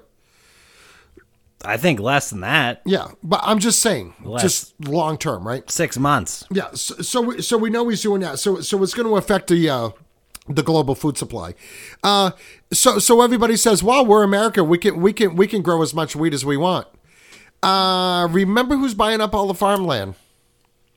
Mr. Gates, And Bezos. my favorite Mr. Gates person. And in I the world. doubt that they're going to grow wheat No. because they're going to grow probably soy and whatever it is to make their Beyond Meat. Because again, this is also attack on the food supply because we know that they want us to get away. They want to limit us from eating meat. Yeah. Just real quick on the on the wheat thing. Yeah. Um, it's not the biggest concern to me because like humans don't really need wheat. They just don't really. It definitely won't matter to people with celiac disease. yes, of course, but like bread, there's sometimes I wish that like bread was just not part of my diet because it's not really the healthiest, especially Americanized breads. Well, It's- that's true. It's like not it causes inflammation, it leads to celiac disease. Um, you know, it's a carbohydrate, um, but like you know, the carbohydrates you really want to be having is from fruit and vegetables. So like uh, bread, if there's a shortage or it goes up to twenty dollars a loaf, you know, I don't be too concerned about that because it's not a dietary essential. I, Proteins, things like meats, if they're trying to, you know, get rid of meat, yeah, you should probably try to fight that or have a problem with it because that's a good source of protein, fats, omegas, um, as well as vegetables and, and fruits. Yeah. But like bread, I kind of I kind of got to agree to agree with you on that. I do like bread, uh, Oh, but I, love fucking bread. But I I'm not. it, but, believe it or not, I'm not a big bread eater. oh, I love Uh, bread. I'll, buy a loaf of bread, and my wife will go be like, "Oh my God, you bought this bread and it's already green." Uh, but you know, uh, baguettes. Ooh, oh yeah, no, that's all with good stuff. soup. That's all good stuff. Dipping yeah. a baguette in Yeah, soup. that's all good stuff. And, and being in New Hampshire, like like we have a lot of those Canadian, uh, French Canadian roots down here, Oh, yeah, so we eat a lot of this stuff. Poutine's one of my favorites. we won't even go there. But anyway, uh, Not tonight. so anyways, but but uh, I would say maybe if you can afford to. I'm not telling you to go out and buy these the big buckets of the food storage shit. I'm not telling you to do that. If you've done that, okay, cool Sam's Club. cool, you're all set. You know, like uh, what is it, My Patriot Supply and all these, and I mean they sell a good product. Uh, stuff keeps for many Alex years. Jones. Are I, you talking about that shit? everybody, every podcast is pushing that stuff, and, and that's fine. I don't have a problem with that. But uh, just nothing that I'm going to have in my house. But but uh, beans, right? You can get your protein from beans. Again, I'm not a nutritionalist, but I'm just telling you. Uh, rice is a good one to have because you don't have to eat bread because you can get your carbs from rice. You do need carbohydrates. You also uh, you also uh, probably should have, uh, believe it or not, uh, dehydrated potato uh, shredded potato because that's that's another good thing. You want to have uh, uh, food that does have carbs in, in in in a situation where there's a food shortage because that'll give you the energy that you need. Uh, thank you, Buckley, for opening me up my Samuel Adams Cold Snap White welcome. Ale. The other thing we're hearing that Putin's doing, because we know that these sanctions and, and everything they're having, a, uh, they stopped a massive run on the banks in Russia. The ruble is now worth pennies. We're hearing that Putin is going to be putting Russia back on the gold standard. Oh yeah, yeah, yeah. So uh, we know that the Russians have a lot of gold. Uh, we don't know how much gold they have. I'm sure there's some stats out there that answer that question. But he's going to put Russia back on the gold standard, which means he's not going to need outside influences and financial systems to uh, pump the ruble back up. Uh, again, not a bad move on his part. Uh, remains to be seen how that's going to work out. I feel as though that this whole fiat currency thing that we got going on is is been on life support for many years since the 08 housing crash. It was on life support before that. This is what the term quanti- quantitative easing means, where the where the Fed, which is not part of the federal government, will just print out trillions of dollars, inject it into the market, and this is what causes inflation. This is what we're going through right now. You are looking at the beginning of the of the end of the fiat currency, in my opinion. Oh yeah, yeah. We're headed for a big economic crash, and th- and this is why they want to go to the digital, the digital, the Yeah. digital coin, which, as Buckley said, well, and we're not going to get into it because we're running along here. Uh, which is going to usher in the social credit score system, something you do not want to happen. Yeah, I'll just say like there's a reason in my opinion why you're seeing this push for crypto and all these different cryptos coming out. Blockchain, whatever. We I talked about it last episode. We've talked about it in plenty of other episodes. We won't go deep, but they want people to really at, uh, uh, migrate towards cryptocurrencies and using that stuff. Do you see that they've already taken the baby steps to do that? We've also talked about this before where nobody carries cash on them. I pers- I don't. person my wife doesn't either. I personally am old school enough where if I don't have at least 50 bucks on me, I feel like I'm broke, right? Well, yeah. So so so you do not want to get rid of the cash society. If they do, then I, a lot of people I think are going to go back to the barter system, which works really good. Uh, I'm the jury is still out on crypto for me. I just I there's a lot of things about it I don't understand. I just don't, and I admit that wholeheartedly. But it I interests might have a friend. it interests me and i do own i dabble a little bit in crypto but did you see where biden just came out with an eo to like to go against crypto. Like they they don't want it to be decentralized. They want to know where your crypto is. And funny enough after that i get an email from one of the exchanges that i have my cryptocurrency on said oh we made a mistake on uh, the 1099s so we're going to send out all new 1099b forms that you need to fill out and get back to us by such and such a date. Well, dude, I have a friend who's like heavy into crypto, like hardcore, like mining. He's he's oh well, maybe not mining, but was super into it. Has done a bunch of research. I've been sort of trying to quiz him a little oh, quiz him, but also I'm trying to eh, like push him into maybe coming on that would be fantastic because you know he's not like any sort of like professional or anything, but he I know he's done a fuck ton of research into it. He always educates me every time I talk to him about it, and he's always doing it.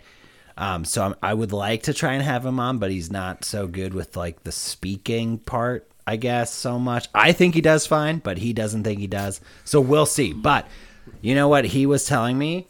Um, because it's taxed. Crypto is taxed, and he was telling me that at a very high rate right well, he was telling me that every single transaction that he makes during crypto, like he has to log into his taxes. really Yeah. So he was literally like, I'm not going to be able to do this. I have to pay someone to do this for me. Because he said, like, he was going, because every transaction you make in crypto, it's like ledgered, mm-hmm. digital ledger or whatever. And he's like, yeah, I mean, I must have hundreds of transactions. And like, what? He's going to go and put that into his taxes and no, his taxes now. So there's some definitely sketchy shit going on with crypto. Um, and I, like I said, you see the push for crypto in what? The last year? The heavy, heavy push, right? So just be wary of that. Like, just be like, have your wits about you. you now you talked about sketchy stuff and one of the sketchy things is that the biden administration wants to be able to tax you on your unrealized profits of your cryptocurrency. They also want to tax you on your unrealized profits on your home. And now all the homes just all went through reevaluation right? Not only that does does that increase the value of your home but that increases your property tax because your property tax is based on a per thousand evaluation on the worth of your house, right? So they want to come in and say you bought Bitcoin at uh, these are just rough numbers, right? Say you bought crypt, uh, you bought Bitcoin in at thirty five grand, right? And it goes up to forty five grand, but you haven't sold it. You're holding they want you to pay taxes on that 10 grand, even though you didn't cash out. So, what happens when, because Bitcoin has been extremely volatile in the last six months to a year, right? I've seen it go up to 60 plus thousand down to 20 something thousand. And okay, so what happens when you lose all that money? Is the government going to to give that back going to give you a portion of that back in your No. tax return? Fuck no. Okay, same thing with your house. Oh, uh, your house was worth uh, 150 grand. Reevaluation now it's worth 400 grand, right? So we want you to pay taxes on the different, even the difference, even though you haven't sold your house. That is a freaking scam. Now we Oh, all know that we all know that the Democratic. Party is a tax and spend thing, right? all- it's we don't need to get into we don't need to get into that. We don't gotta go deep. We we actually Yeah. should probably wrap up soon, right? Yeah, I just wanted to go over a few things. Uh, you know, weird, sketchy stuff that we're seeing coming out of Ukraine. None of it adds up. Yeah. Uh, it's this is not a conventional war. Something is definitely, definitely doesn't smell right over there, like for sure, right? But I think it all comes down to a battle between the Khazarian mafia and the Russians. I think that's what it all comes down to. Just a theory. I could be wrong. I've been wrong before, but it's a theory. I think people should like think about that because the Khazarians, which is what we believe the New World Order, the Cabal, right? Black The- nobility. The Khazarian Empire, the Khazarian Mafia, is still retaliating against Russia because Russia, the Kievan Rus, which we're going to do a show on, we're gonna Fucked up the Han Dynasty. we're gonna we're gonna get back into the Babylon and Beyond series. Sean is anonymous. Sean is taking a little break from the show. Totally fine. Well deserved. Yeah, well deserved. Uh, he's got a lot going on in his life, but I'm, I'm anxious to get him back on.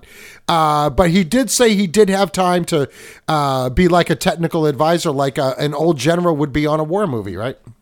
So uh, I wanted I want to touch on the Kievan Rus, the Bulgars, which is which was the root for Bulgaria, and uh, what was the other one? The Kievan. Oh, the the House of Romanov Oh, yeah. which was the Russian czar, the family Russian czars, which started out with Ivan the Terrible. Yes. And we're going to give you a little bit of history and maybe some hidden history and some forbidden history uh, associated with that because it is tied into the whole Khazarian mafia, the whole uh, black nobility, because it was the Khazarian mafia who bankrolled Vladimir Lenin to go in with the Bolsheviks and removed the czar, killed his whole family, and turned Russia from a monarchy into a communist state. It's very interesting. It is part of the But we're not talking about that tonight. Absolutely not. I'm just giving you guys a little future reference. So we, uh, I'll just go into my closing words. Is that is that good? Uh, oh, you having one more thing? I do, but go ahead. Do your closing words, and then I'm going to finish off. Well, I didn't know if you had anything No, go ahead. tied to that. No, no. Oh no. it. Okay. So I think we might be sort of taking a little break from the series, the mini, the Babylon Beyond series, but Uh, not really. Yeah, not really. Sort of, but not really. I just I'm fascinated by the subject, and our listeners are really digging the show. Right. Well, it- if you do see any sort of breaks, whatever. It's we we just went in a different direction that day, but no big deal.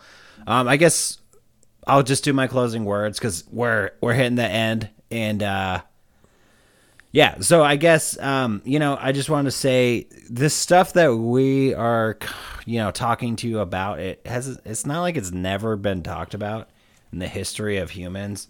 You know, this is all stuff that we find out um, it's out there. So just look for it. You know what I mean? If you're interested in looking at that stuff. Uh, Some of these subjects that we're doing, though, you have to do uh, some extraordinary research You do. And to find it because because there's there.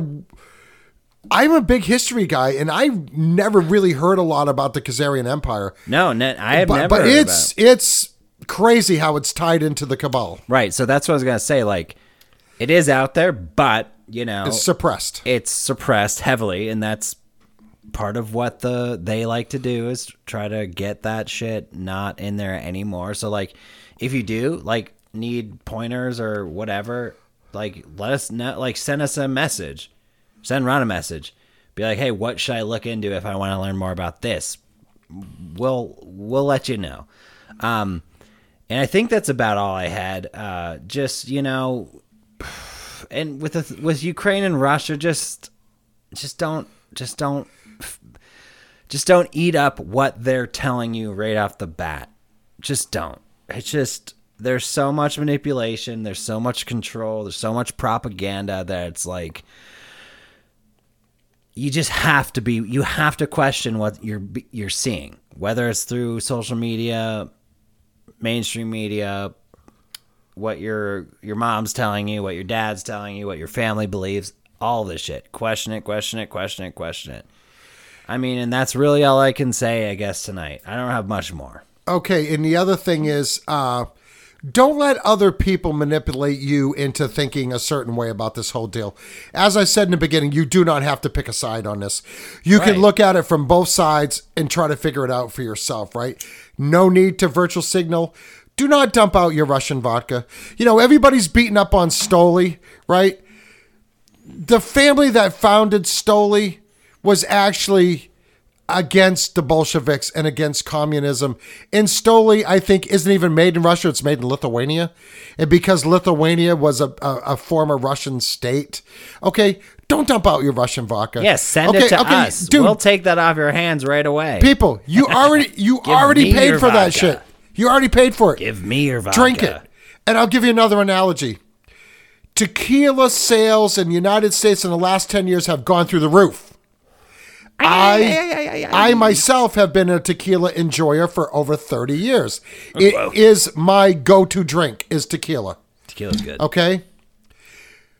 Tequila comes from Mexico exclusively. And actually it's supposed to only come from the tequila, the state of tequila or the region of tequila in Mexico, right? What else do we get from Mexico? Uh, drugs.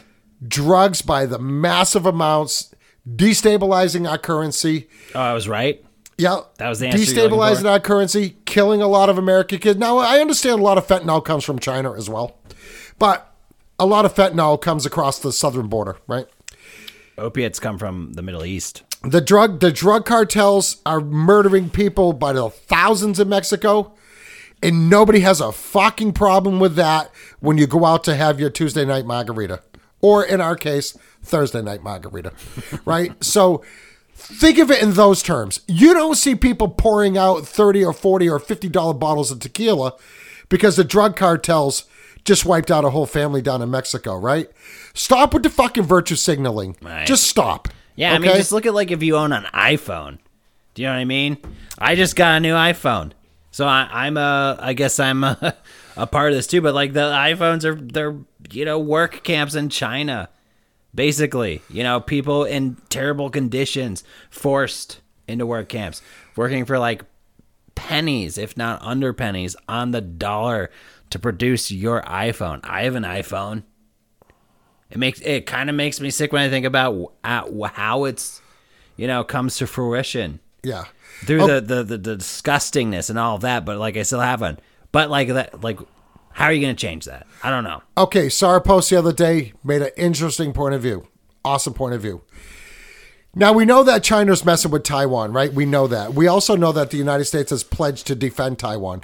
Taiwan is a strategic nation because Taiwan is the number one producer of uh, computer chips in the world, right? We know there's a computer chip problem. It's not a secret. Fucking everybody knows it. But if China starts fucking with Taiwan, it decides that they're going to fold Taiwan back into China because, according to China, they own Taiwan. Taiwan is actually called the Republic of China because it is a republic. It's a democracy, right? But if China invades Taiwan, are all you people going to boycott China products? Fucking think about that. Bro. Yeah.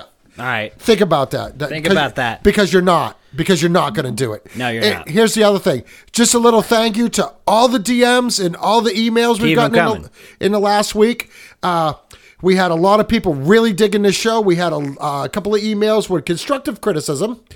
Uh, and one thing I want to point out, I I don't have a problem with constructive criticism at all.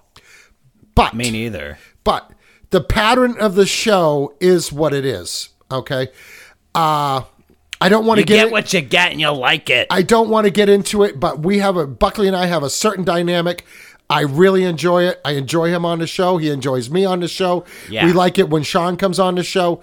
So, uh, I will read your emails or whatever. I, I, like I said, I don't mind constructive criticism. Deal with it. Our show is what it is. If there's a certain aspect of our show that you do not like, I don't have a problem if you don't listen. Yeah, me neither. So, so uh, I just want to say thank you to all the very super positive emails we got, uh, DMs. Uh, really super appreciate it. Last week's show is number one on our list for listeners. Oh yeah. It it even it even surpassed the week before, which was our biggest show.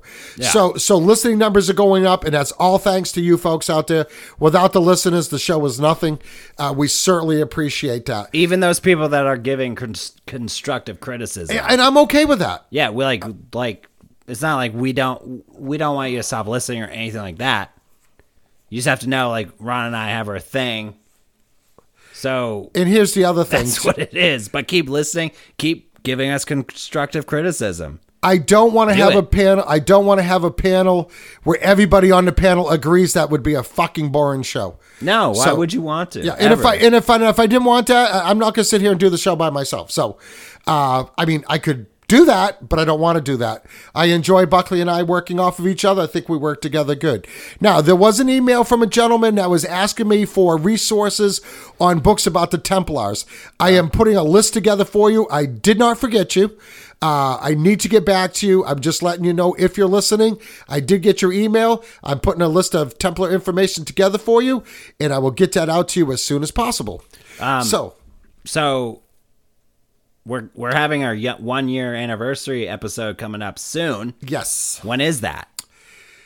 Well, our first uh, first real episode, not including our preview show, was on March 28th of 2021. So when do we when are we seeing foreseeing our I think it was the 26th, wasn't it? 26th?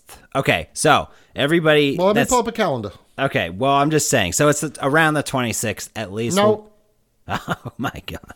scratch that. uh, we're going to do our one year anniversary show on Wednesday, March 30th. Okay, so March 30th, and then we're gonna do we're gonna do something a little different for that show. So we're kind of prepping, prepping or prompting you guys. Oh, that are that's right. Thanks for reminding me. Um, right now that so March 30th, we're gonna try and we're gonna have a a part a good portion of the show just be targeted towards Listeners. listeners and and things they want to say, things they want to ask, uh, questions, emails, whatever. So from now until then, you know, start sending that shit in, whatever you have. It doesn't. There, I, I I don't think there's any guidelines. There's no real rules. Like whatever you want. You know, I mean, if you have questions specifically for myself or Ron, you know, personal, sure, um, or whatever, send them in. And you know what? And then look forward to maybe them being answered. Um and you know i think it's gonna be a good show. We're doing something a little different that show. I think you'll like it. Yeah, Buckley and I actually talked about this last night. We had our uh, uh, late night phone conversation last night. Uh, we're giving you two weeks' notice, so you have two weeks, right? Email us, DM me, whatever, with any questions or any comments that you would like us to put on the air, and we will and we will do that. We'll answer them the best we can. We'll give you a shout out, and uh, obviously uh, we're doing this for the listeners because we really we love our listeners. We appreciate everybody that listens to the show. Again, like I always say, we always thank you for the support. Uh, also, shout out to one of the listeners that Venmoed me ten bucks. hey Yeah, yeah so so uh, so we're going to uh, we're gonna make a I'm gonna make a little thing on the wall uh, for our first $10 donation donation to the show. And you know what? Uh, we uh, actually actually I think it was twenty bucks. Wow Yeah, I think it was 20 bucks. I got to look it up. But I remember his name is Chris Trope. Thank you so much for the Yeah, donation. you you. are good. You are our very first Wicked Planet podcast benefactor. That ten dollars, twenty to ten dollars, whatever it is, is going to go to great use. Hey, you know what? Like I told him, every dollar counts. Oh yeah, Every dollar that's donated to the Wicked Planet, we uh, last week was the first time I want to say that I put a Venmo link in the show notes for you to donate us. Every dollar will be accounted for and will go exclusively to the show for upgrading equipment and things like that. Uh, don't think we're going to go out and party and drink margaritas on your dime because that's not how we operate over here. So, shout out to Chris. Thank you so Thank much thank for that. Yeah, we thank you. really appreciate it. Uh, we'd like to see some more people kind of help us out and donate. I'm not telling you what to do. I want to keep this ad free for as long as possible. So, you know where to find me. Ron from New England, the Wicked Planet Podcast, both on Instagram. DM me questions. Get ready for the show on the 30th. Be looking forward to that. We will be back next week. Uh, Buckley and I haven't really decided what we're going to talk about, but I'm sure it's going to be something you will enjoy. So, with that, we're going to call it a night. Uh, thanks for listening. Ron from New England, signing off. Buckley. Out.